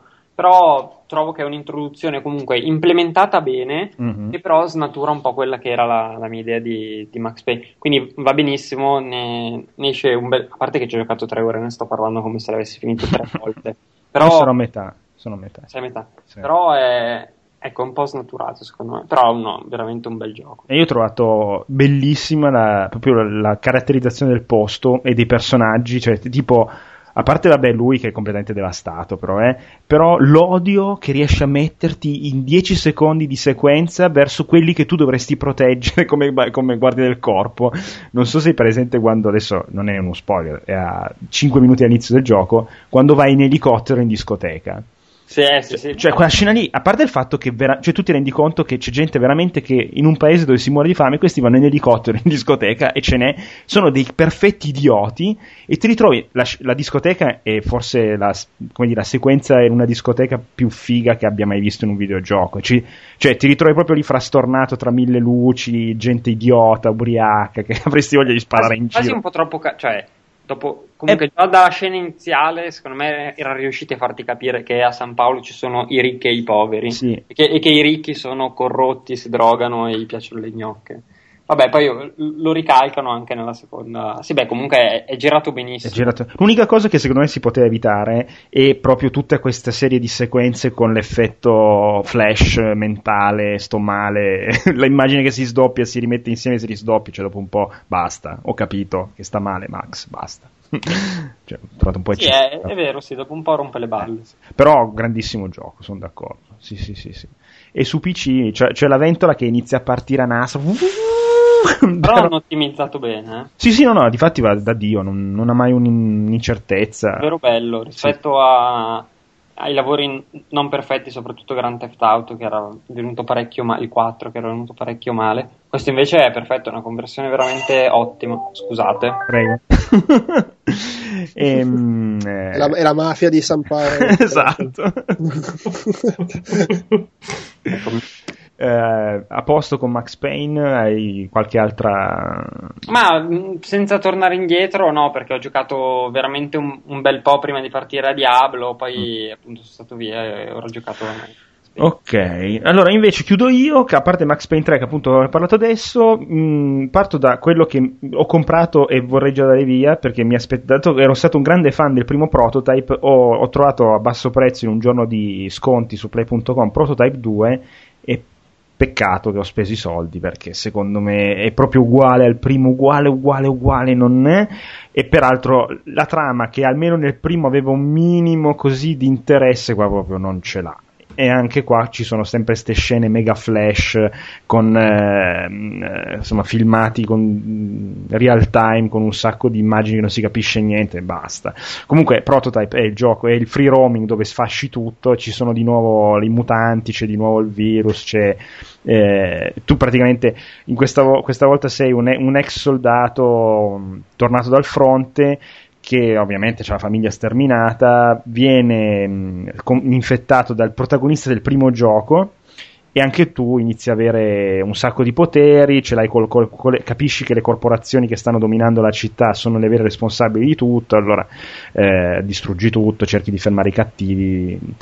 Anche tutta l'implementazione che avevo pensato fosse fatta un po' meglio del, um, dello stealth quando prendi le... Um, come si dice? Le sembianze di altre persone è proprio fatta male. Insomma, peccato, peccato. Invece, ieri sera ho finito finalmente www per 3DS. okay. Ed è bellissimo, veramente. È un gioco che mi ha aperto il cuore, oltre che farmi tirare un paio di cristoni di quelli veramente brutali. Però eh, a parte che adesso vorrei dircelo qua davanti, sono preparato, sono morto. Allora, il tempo di gioco è 4 ore e 12 minuti prendendo tutti i token e salvando tutti i personaggi del, dell'equipaggio e sono morto 1389 volte. Quindi ho fatto proprio.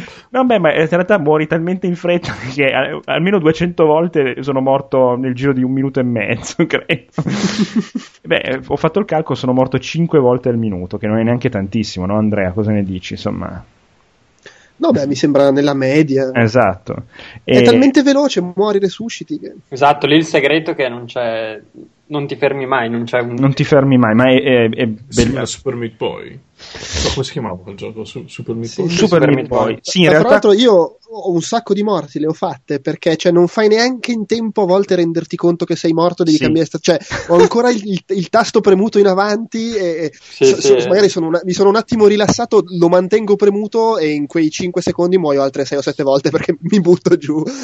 sì, in realtà Paolo, questo è secondo me più facile di Super Meat Boy, nel senso questa è una concezione a parte di esplorazione che Super Meat Boy non ha, eh, quindi hai una cosa in più da fare che ti invoglia andare avanti, secondo me, perché secondo me dopo Super Meat Boy dopo un po' ti rompi i coglioni se non entri proprio nello spirito del gioco. E poi e, graficamente è molto più basico di Super Meat Boy, cioè qua stiamo parlando di un gioco per Commodore 64. Sì, ho visto screenshot. Eh. No, quello che, ho, quello che apprezzavo di Super Meat Boy è la, la velocità in cui eh, ah, tu sì, vieni sì. riportato in gioco. Quindi se te hai un gioco che per natura è frustrante, il modo migliore per azzerare la frustrazione il più possibile, comunque mh, mm, abbassare il più possibile, è appunto non farti perdere tempo in schermate di game no. over o cose No, no, infatti Super Meat Boy era istantaneo, ricominciavi subito e quindi la frustrazione era tenuta al minimo. È esattamente la stessa cosa, peraltro, dato che la mappa è molto grossa e su 3DS la cosa bella è che ce l'hai sempre sott'occhio nello schermo inferiore Okay. Eh, che è geniale come cosa. Eh, tu hai decine e decine e decine di, forse centinaia di checkpoint. Praticamente in ogni schermata ci sono o uno o addirittura due checkpoint, no? Okay. Il che proprio ti permette di, appena hai sbagliato, rifare la stessa azione 200 volte di fila finché non la fai. La cosa drammatica è che ci sono, c'è un punto in particolare dove, allora tu hai sei membri dell'equipaggio da recuperare perché è la storia di un'astronave finita in una sorta finita in una la sorta... non ho sentito. È finita in, um, in, un buco spazio-temporale e oltre ai 6 dell'equipaggio di trovare per finirlo tutto 20 ehm, com'è che trinket Vabbè, 20 cose luccicanti sono delle palline luccicanti. Trinkets sono i trinkets. Trinkets esatto. Uno di questi trinkets è messo in modo che tu devi passare attraverso 6 schermate senza toccare il checkpoint che sono messi a, facci, proprio in, pun- in, punti dove se tu ti lasci cadere lo centri in pieno. Perché? Perché arrivando dove c'è, praticamente tu devi azionare un interruttore eh, in modo che ti libera una porzione, cioè un ostacolo, e tu puoi prendere questa palletta colorata eh, dal checkpoint che c'è nella schermata della palletta colorata, ma che tu non riesci a raggiungere se non fai tutto sto giro. No? E tu le prime volte non capisci, cioè, ma che cacchio faccio a prendere cosa? Poi, poi appena capisci, no, devo schivare tutti i checkpoint di queste sei schermate, che è una cosa anche che dopo che sono due ore e mezza che ci giochi e il checkpoint è l'unica tua salvezza, ti viene quasi contro natura, no? Dici no. Sì. Eh, eh, quindi, no, è bellissimo. Sadico. Sì, no, sì, però secondo me è proprio un esempio di gameplay stratosfericamente perfetto. Cioè, proprio bello bello. Poi la versione per 3DS ha un tot di, mm, di, livelli fatti dagli utenti, tra cui uno anche di notch. E, mm, insomma, secondo me vale assolutamente gli 8 euro che costa um, dal, dalle shop Nintendo. Assolutamente. Certo che se uno si aspetta la grafica bella è un po' complicato, anche se a me piace tantissimo, eh, però è un po' complicato. Bene. È dopo... una bella brutta grafica. È una bella no, brutta... Scusate, no. ma una, una, grafica bella in quel gioco ti distrae e basta. Sì, no, no, difatti è funzionalissimo. Che ci metti un background in 256 colori, quello che erano no, no, dell'Amiga. No, e... Però l'effetto 3D è molto no, carino non è neanche bella come quella di Super Meat Boy. No, no, non c'entra niente. È, è, la grafica del Commodore 64. Anzi, quasi, que- quasi se, se, senza i, livello, i ma, ma immagino che il livello di sfida sia diverso, cioè il level design sarà diverso. Cioè, immagino sì, che sì. il level design di quante V c'è in questo titolo? 6. 6 V. Um, la grafica sia, sia, fatta anche a po', cioè magari era una, una, scorciatoia perché non aveva un artista degno. Sì, anche, è, un, è, è uno fatto da una persona sola, eh. Ah, la faccia, poverino, cavolo. Allora, no, ma infatti va bene. Ma fra l'altro si chiama VVVV, cioè le V sono le punte che, che contro cui muori nel sì, gioco. Sì, sì, sì, e la colonna sonora si chiama PPPPP, sono 6P, non scherzo. è un genio questo tizio, è un Nobel per la pace, non dovrebbero levarglielo, perché... E, ehm, no, la grafica è sicuramente funzionale, anche perché va a una velocità, cioè n- non puoi permetterti che non sia fluido questo gioco su qualsiasi cosa lo giochi, quindi eh, saresti morto con- continuamente. E bello, bello, giocatelo, che è proprio bellino, bellino. Anche su PC c'è, costa pure di meno, quindi c'è più roba dentro, se non sbaglio. quindi... Non è che c'è c'è anche su, su no, PC. Sì. Prima su PC. Sì, sì, io l'avevo un po' snobbato. È uscito l'anno scorso, l'avevo un po' snobbato. Però secondo me, da, sia il fatto che tu hai la mappa sempre sott'occhio, sia che comunque ti svacchi sul divano e ci giochi come. Cioè, secondo me l'incarnazione sul portatile è proprio la sua perfetta incarnazione. Perché se giocarmelo seduto alla scrivania su un PC. Mm, non lo so. Mm. Però Invece... si gioca bene con la tastiera. Eh? Sì, ma... Frecce, con le frecce della tastiera. Ma supporta anche il joypad o è come, o come The Binding of Isaac che devi andare per forza per, di, di tastiera e basta e non ce n'è più? Devi fare il binding del joypad. Io, io avevo giocato, avevo giocato il, il codice e non, eh, e non, mi pare proprio che ci fosse. Non so se l'hanno aggiunto poi nel tempo il supporto per, eh, per il pad. Comunque, questo gioco dimostra che la croce direzione del 3DS è di gran lunga inferiore a quella del primo Game Boy, cioè proprio non ce n'è la, la concentrazione del primo Game Boy era la perfezione assoluta, questa è una pallida imitazione che fa il suo. È impossibile giocarlo con analogico questo gioco, perché devi avere una precisione tale che l'analogico non ti dà, c'è troppa inerzia. Con vivo rammarico devo comunicarvi che per un imprevedibile disguido la copia dell'annunciato film cecoslovacco non è giunta in tempo e quindi la proiezione non potrà avvenire. Via! Dove andate? Fermi tutti! In sostituzione verrà proiettato l'immortale capolavoro del maestro Sergei M. Einstein, la corazzata Kotionkin. Chi ha qualcosa da consigliare? Che io ho solo roba da, ner- da giga nerd. Io, io, ho un film inglese. Vai, vai. Vai, vai. vado? Vada. Allora, il, um, il, film in questione inglese appunto è, si chiama Kill List. E qui devo subito immediatamente fermare Andrea, che, che non, non googolare Andrea, un attimo. lo so. No, no, ma ho presente. Ah, l'hai già, l'hai già visto?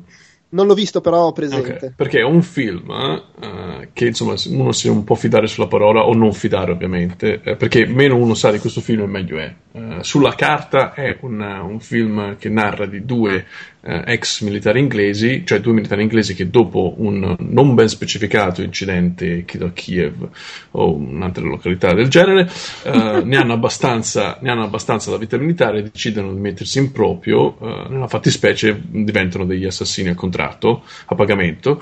Um, e il film si apre eh, sulla famiglia di uno dei due di questi amici eh, che questo, questo, questo, personaggio non sta avendo molto ha deciso mh, di non cioè sta avendo difficoltà a trovare un nuovo, un nuovo impiego cioè un nuovo, una nuova persona da ammazzare um, e c'è addirittura la moglie, che è una bella signora che mai uno dubiterebbe dei suoi principi morali, che appunto lui invece lo incita, ma come?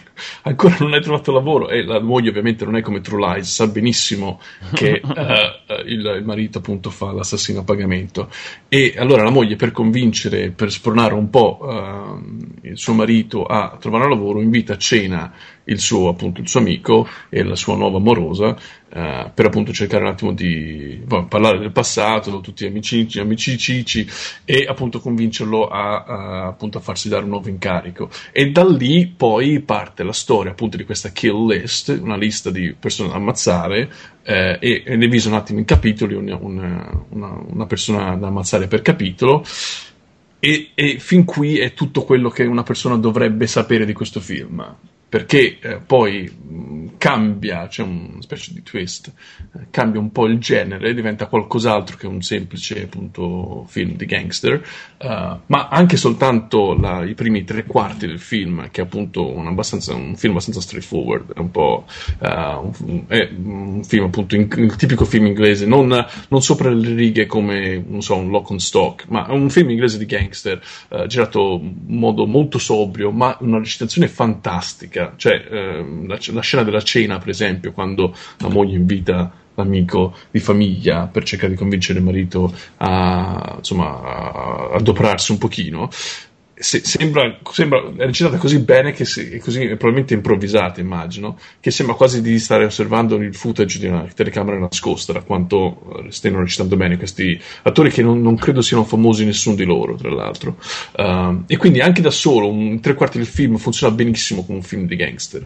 In più c'è il bonus aggiuntivo di un finale che non, probabilmente non ti aspetti se non state guardando il trailer in questo momento. Ma perché c'è nel trailer il finale che tristezza. Eh, ci sono degli accenni ah. perché non ti aspetti questa, questo twist, uh, questa svolta creativa diversa uh, dalla norma. Um, e, e, e, il finale è un cazzotto nel, sotto la cinta, mm, cin, cinghia, cintura, sotto la cintura che, che fa, che, boh, se sei sadomaso un po' come me fa bene, ma in realtà fa un male cane, fa. Um, però anche soltanto, anche soltanto, per la recitazione, per il modo in cui uh, la regia sobria e il modo in cui comunque ti appassioni a questi personaggi vale la pena anche soltanto se uno non si aspettasse nulla sul finale diverso. Il finale può essere una mezza delusione a seconda di, quant, boh, di quanto uno sia sadico in pratica. Um, a me, con me ha funzionato benissimo um, e quindi è altamente consigliato ovviamente eh, no, da non guardare con, con dei bambini. Beh, lo immaginavo, lo davo cioè, per scontato. Mio, mio, figlio era a letto quando l'ho guardato e un'altra piccola uh, osservazione perché non credo sia stato uh, rilasciato in Italia. Uh, qualsiasi mezzo metodo voi utilizzate per guardarvelo è consigliabile forse io spero lecito però fate voi perché appunto non è stato, non è stato distribuito in Italia fin fine è colpa loro non nostra um, sottotitoli perché l'inglese parlato è molto thick. Uh, quindi se non siete abbastanza se, se, non, insomma, se non, siete abbastanza um, abituati a ascoltare film in inglese britannico uh, non troppo acculturato non, ingle- non il, il, il, cockney accent di Londra ma qualcosa un po' più, più, più, più impenetrabile eh sì, forse i sottotitoli. Cock più che Cockney. Cock più che Cockney. Uh, I sottotitoli sarebbero un bonus, ecco. Però da vedere, da vedere anche per, tanto per fare un po' del male. Perché certe volte è bello farsi del male guardando un film. uh, e nulla, ecco, il mio, il mio consiglio questo Kill List. Uh, non, non, è neanche troppo recente, credo sia del 2010 11. Uh, no, anche prima, 11. No, e... mi pare sia dell'anno scorso, sì. A Google una specie di, di, tesoro nascosto del cinema inglese che tra l'altro mi stupisce che in una terra qui come insomma qui eh, sono tutti abbastanza felici di promuovere i prodotti locali questo film è appunto passato in sordina perché non, l'ha, non, l'ha, non, sono, non se ne sono interessate molte persone a, questo, a questa credo opera prima di, del, del, regista. Comunque promette bene sto, sto ragazzo questo uomo che non mi ricordo bene come si chiama in questo momento. Quindi Kill List fatevi del male uh, Ottimo. Guardatelo, ma possibilmente se potete resistere alla, alla tensione, non guardatevi il trailer o uh, leggetevi la sinossi perché vi, vi sciupate il colpo finale. Insomma. Ringraziamo sempre chi mette da fine dei film nei trailer, grazie. No, sì, vabbè, sono. È, è, colpa loro, è, col, esatto. è, colpa loro, perché comunque se avessero dovuto uh, commercializzare il film con soltanto come soltanto un film di gangster, magari non avrebbe ancora sì, meno sì. persone l'avrebbero guardato. Quindi certo. capisco la, la ragione per cui vi fanno eh, vi diano una, un assaggio di quello che di che altre però... tematiche che potrebbe, che potrebbe, interessare il film.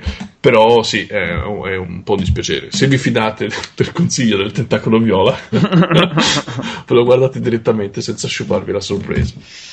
Bene, bene. Allora, qualcun altro dei consigli? Umberto, qualcosa che ah, io, letto, io, io ho, ho, letto, l'ultima cosa che ho letto non, non, ne parlo perché è un libro pubblicato da, da multiplayer.it edizioni, sarebbe ridicolosamente autoreferenziale. Comunque è Wanted, quindi eviterò di. Ah, quello della storia di Rockstar, no? no. Esatto. Di GTA, sì. scusa, eh, sì. non di Rockstar, di GTA. Sì, che poi fondamentalmente le due cose si sovrappongono sì. perché è la genesi appunto della serie e poi anche di Rockstar.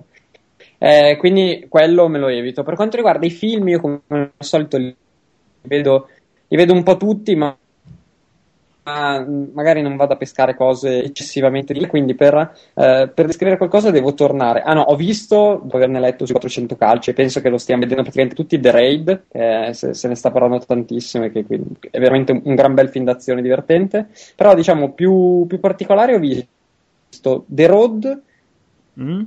È un film oh, dell'orrore oddio, ah, scusa, forse filippino o indonesiano. Perché... No, no, no, no, no è, lo stesso, è, lo stesso, titolo, ma non è uscito in America. L'ho visto in America un mese fa quando ero a San José.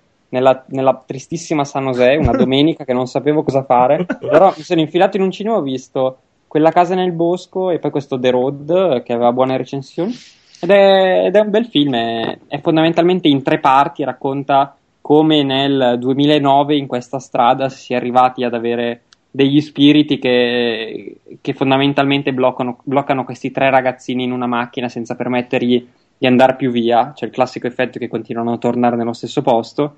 E c'è questa prima parte molto orrorifica in cui appunto si, si vedono loro intrappolati e poi si torna indietro di dieci anni e si fa vedere su quella strada cosa è successo dieci anni prima e poi vent'anni per vedere qual è stata la genesi di, insomma, diciamo, del fenomeno che mm-hmm. poi ha portato nel, all'inizio del film a, a quella situazione. Ed è, ed è, un gran bel film molto, un gran bel film horror. Io non sono di solito troppo per gli horror quelli con gli spiriti quelle cose lì non, non mi fanno impazzire. Però questo devo dire che non so in che forma uscirà mai in Italia perché è uscito negli Stati Uniti in lingua originale con i sottotitoli quindi da noi, ah. però magari prima o poi una distribuzione in DVD o altrimenti probabilmente riuscirete a recuperarlo in qualche altro modo.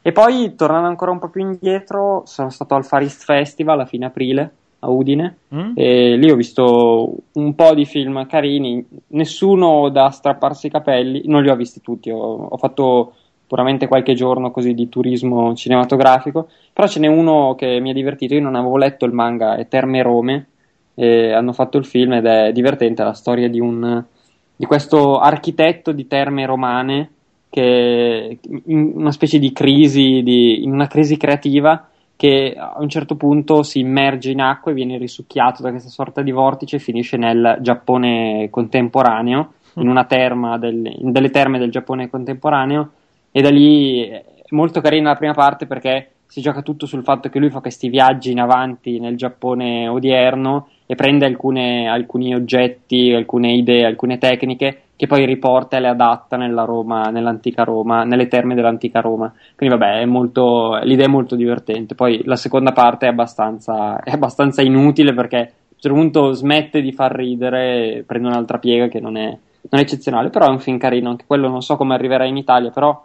addirittura io l'ho visto la seconda proiezione che stata, era stata fatta lì al Faris Festival, la grande richiesta, visti, visti che avevano lasciato fuori la gente durante la prima. Quindi magari quando arriva è un film che, che merita di una visione. Bene, bene. Invece vedo Andrea che si è visto di Indie Game The Movie. Sì, a proposito di indie, volevo segnalare che eh, probabilmente ci hanno sentiti e quelli di, di Dead Game Company hanno annunciato che diventano indipendenti. E Bravi, non, bravi. ri- non rinnovano il contratto con Sony, hanno, hanno avuto un investimento ed adesso svilupperanno per i fatti loro e con l'idea di diventare anche multipiattaforma. Addirittura, ai. Sì. Ai, Sono contenti quindi- in Sony. sì, sì. Comunque, a proposito di indie, sì, ho visto Indie Game The Movie. che ricordiamo è possibile acquistare in diversi modi su Steam, sul Sì. sito di Indie Game The Movie o su iTunes. Esatto, su iTunes si può anche noleggiare. Sì. Insomma, ci sono le varie tariffe SD HD. Su Steam compri, credo, un- un'app, cioè scarichi una roba dove puoi vedere il film e Sì, vari sì. extra. C'è anche il commento audio fatto dai due autori di, di Super Meat Boy. E invece sul sito compri il film. Se vuoi, puoi anche, sul sito puoi anche comprarlo proprio, fis- cioè il DVD o il DVD, Blu-ray. sì, sì. E che cos'è? Un documentario, eh, teoricamente un documentario su- sulla scena indie, credo che l'idea iniziale fosse quella, ma poi è diventata una roba in cui hanno seguito la vita di, eh, dei due di Super Meat Boy e di Phil Fish, quello di Fez, più o meno eh, nell'anno della pubblicazione di Super Meat Boy, che è stato il 2010, Sì, se non sì, e, e nell'anno scorso, credo, per quanto riguarda Phil Fish, con in più degli interventi a caso di, di Jonathan Blow, quello di Braid. Mm. Eh, e mh, in un certo senso sì, ti fa vedere come, com'è la, la- la- la vita di, di chi sta sviluppando un gioco indie, però è comunque una cosa molto circoscritta, cioè ti fa vedere l'esperienza specifica di queste persone qua. Eh, allora, diciamo che come documentario in senso stretto, nel senso di ti svelo delle robe, come funzionano le cose, non è che dica molto, perlomeno non dice molto a chi è un po' informato sull'argomento. Immagino che uno che non è un appassionato di videogiochi e lo guarda perché è incuriosito, scopre questo fantastico mondo ignoto. Mm. E, però be- è è- è- secondo me è un, è- un film qua- Ah. veramente, Aspetta, eh, aspetta, Andrea, riparti da è un film bello e da Ah, tre parole ok. fa e si Eh, prende via tutto. Vabbè, avete è un film bello perché è emozionante, Mm? nel senso che racconta molto il lato umano. Eh, loro parlano de- de- de- del- de- delle motivazioni dietro al loro design, di che cosa vogliono fare. C'è molto questo concetto dell'essere indie e esprimere, fare un'opera personale. Eh, raccontano di quando erano piccoli, come hanno iniziato ad appassionarsi ai videogiochi, come hanno deciso di fare i sviluppatori. C'è tutto questo aspetto qua, che è anche un po', come dire, auto autocelebrativo forse, non lo so, e- e- e, eh, a volte devia un po' verso guarda quanto siamo fighi noi come registi, ti faccio l'inquadratura, ganza, che è bello, c'è una bella cura per l'immagine, però sembra un po' fine a se stesso. Cioè perché mi fa- Autoreferenziale. perché mi stai facendo vedere un pad appeso lì sopra, perché è figo. Eh, però no, è, è carino e ripeto, è, è anche quasi toccante nei momenti un po' più emozionanti. Non so, è bello la parte in cui esce Super Meat Boy e vedono che tutto sto sbattimento che sono fatti poi, nonostante la crisi iniziale, perché avevano avuto problemi con eh, il piazzamento sul marketplace di Xbox 360, Sì. poi il gioco va bene, eccetera. Sotto questo punto di vista, secondo me, è, è- è molto gradevole. Eh, poi, ripeto, non ci sono queste informazioni colossal- colossali che uno non si aspetta, è più un racconto umano su sta gente che poi dici sì vabbè oh, però ragazzi non è che state a scavare sempre questa cosa, state a scavare i diamanti in miniere in Africa, relax, però vabbè no è, è- è- carino, mi è piaciuto. E poi c'è questa cosa di Jonathan Blow che ogni tanto si inserisce e racconta le sue minchiate, però cioè non non è che racconta di, di, di Braid perché era già uscito quando Mm. l'hanno fatto finire e non racconta neanche di The Witness perché non, non racconta dello sviluppo di quel gioco. Oh, dici, ah sì, ma io la penso così. Quando è uscito Braid ho fatto cos'ha. Cioè, poi se- si mette in posa, in penombra a fare il figo. eh, Ma secondo te è un film che un, un non appassionato di videogiochi potrebbe vedere e a cui potrebbe piacere o comunque il target siamo noi e quindi solo noi? Allora, ci sono, forse da per scontate un pochino di cose che magari ti sfuggono se non sei un videogiocatore, però secondo me sì, secondo me è chiaramente pensato in quell'ottica ed è per quello che la butta sul, sul sentimento, mm. sul, su, mm. sulle, sulle emozioni. Cioè, tant'è che ho letto qualche recensione su siti di cinema, non di videogiochi, mm. E dicono questo, che alla fine è un film interessante, emozionante e per loro, per chi non conosce i videogiochi, ripeto, probabilmente risulta anche interessante mm. perché eh, penso che il mondo degli indie, per chi non è appassionato e non segue, sia una roba completamente ignota. Questo weekend me lo guardo, c'è un po' di tempo. sì. Eh, bene, bene. E invece io, dopo essermi fatto venire la scimmia a causa del tuo amico Bortolotti, eh, ho, ho eh, eh, donato dei soldi ai creatori di un software per fare musica col Game Boy che si chiama LCDJ, che non c'entra niente con la droga, ma sta per Little Sound DJ, e, ed è un software per Game Boy, per, per Game Boy quello vecchio ovviamente che io uso emulato perché il Game Boy vecchio ce l'ho a casa e poi non avrei modo di mettere questa mh, è una ROM praticamente che, che, donando almeno 2 dollari e mezzo puoi scaricare la versione completa. Io ne ho dati 5 così giusto per fare un po' il figo. E, mh, e, praticamente è un software, un cosiddetto tracker, ovvero un software multitraccia su cui fare musica usando i quattro canali del Game Boy, che all'inizio risulta leggermente ostico perché ovviamente a parte, vabbè, io ho una base musicale mia di conoscenza, però ci sono alcune parti che bisogna proprio capire il funzionamento logico del software però effettivamente si riesce a fare musica e viene proprio la musica, il chiptune 8 bit, quello bello che sentiamo tutti quando appunto eh, a me piace quel genere lì.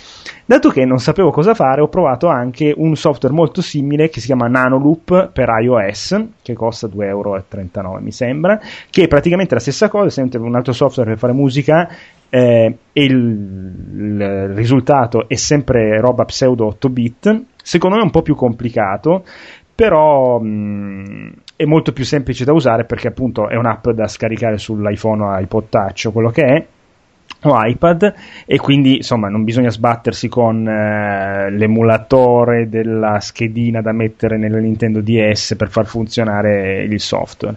Anche in questo caso bisogna avere una minima conoscenza musicale, ma più che altro bisogna avere voglia di imparare tutta la parte logica che ci sta dietro, quindi come creare una traccia, come mettere gli effetti, come, che tipo di onda sonora usare, eh? però con un po' di impegno vengono fuori cose abbastanza simpatiche e proprio 8 bit old style che fa sempre piacere fare musica in qualsiasi modo, in questo modo particolare io non l'avevo mai fatta e mi diverte proprio, quindi metterò il link eh, nel, nel post quando uscirà il il, il, podcast e boh, se avete voglia di sbattervi un po' perché effettivamente bisogna impegnarci un po' di tempo è molto divertente. Sì, sì, sì, sì. E, e, direi che qua posso chiudere con i miei consigli di questo mese. Poi avevo visto anche The Avengers finalmente, ma forse l'avevo detto già la volta scorsa, non mi ricordo. Eh, ormai sto, sto invecchiando. Eh, Vorrei far notare che tu sei il conduttore. Eh vabbè, oh ragazzi, sono anche un conduttore vecchio, quindi stamattina peraltro sono in piedi dalle quattro e mezza perché il ragazzo ha deciso di rompere i coglioni presto. Quindi... Era emozionato e, per la partita. Eh, sì, sì, da stamattina alle quattro e mezza. E, mh, niente, allora ragazzi, io vi ringrazio, ringrazio Umberto che non, parla, non fa i podcast di multiplayer ma viene da voi. Difatti una volta eh, sul vecchio blog ci avevano scritto, una volta che sei stato ospite nostro, eh ma Umberto non fa i podcast di multiplayer e viene da voi. Eh, eh che ti posso dire? Sì. No, ma perché non è, è perché spesso sono via e... Sì, sì. No, era anche il periodo che facevate il podcast tutte le settimane, quindi era ovvio che magari uno proprio tutte le settimane non potesse essere presente. E poi voi siete più simpatici simpatici. Grazie, grazie. Ciao, ciao Pierpaolo. Eh, Noi abbiamo i capelli. Beh, no, aspetta. Eh, non, ta- non tantissimo. Cioè, ne ho ancora un po', abbastanza, dai. Posso dire che ne ho ancora abbastanza. Eh, Paolo non so come è fatto, quindi non so se hai capelli o no. Non lo sa neanche sua moglie come è fatto. non lo sa neanche lui come è fatto. Eh, e non c'è più, peraltro. Ciao Paolo. No, infatti. Si è offeso tantissimo. Si è offeso tantissimo. no, ma che... Ah no, eccolo qua. E niente, io appunto ringrazio Umberto, ringrazio Andrea, ringrazio Paolo. Prego. Io mi sono accorto che non ancora non ho insultato Bethesda in questa puntata. È vero. Vai. Ciao Bethesda, ti voglio bene. Va bene, allora io ringrazio tutti, un salutone alla prossima. Ciao ciao. Ciao. Ciao. Ciao.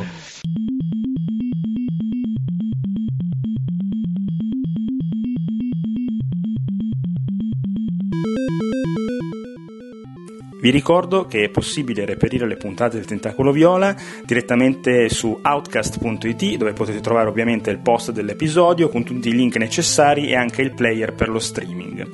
Ehm, su Twitter ci potete trovare a twitter.com slash il tentacolo e su Facebook semplicemente cercando il tentacolo viola, tutto attaccato. La nostra mail è sempre il tentacoloviola at gmail.com. Per quanto riguarda iTunes potete reperire le puntate cercando Outcast, tutti i podcast audio e lì andrete a trovare proprio tutta la produzione audio di Outcast.it o ehm, più specificamente cercare Outcast il tentacolo viola. Vi ricordo inoltre che è in uscita o è già uscito, dipende quando riusciremo a pubblicare questo episodio, il numero 15 di Players, la rivista che parla di cinema, videogiochi, fumetti, libri, musica, eccetera, eccetera ed è disponibile gratuitamente su www.playersmagazine.it. Eh, credo sia tutto, io vi ringrazio, un salutone alla prossima, ciao ciao!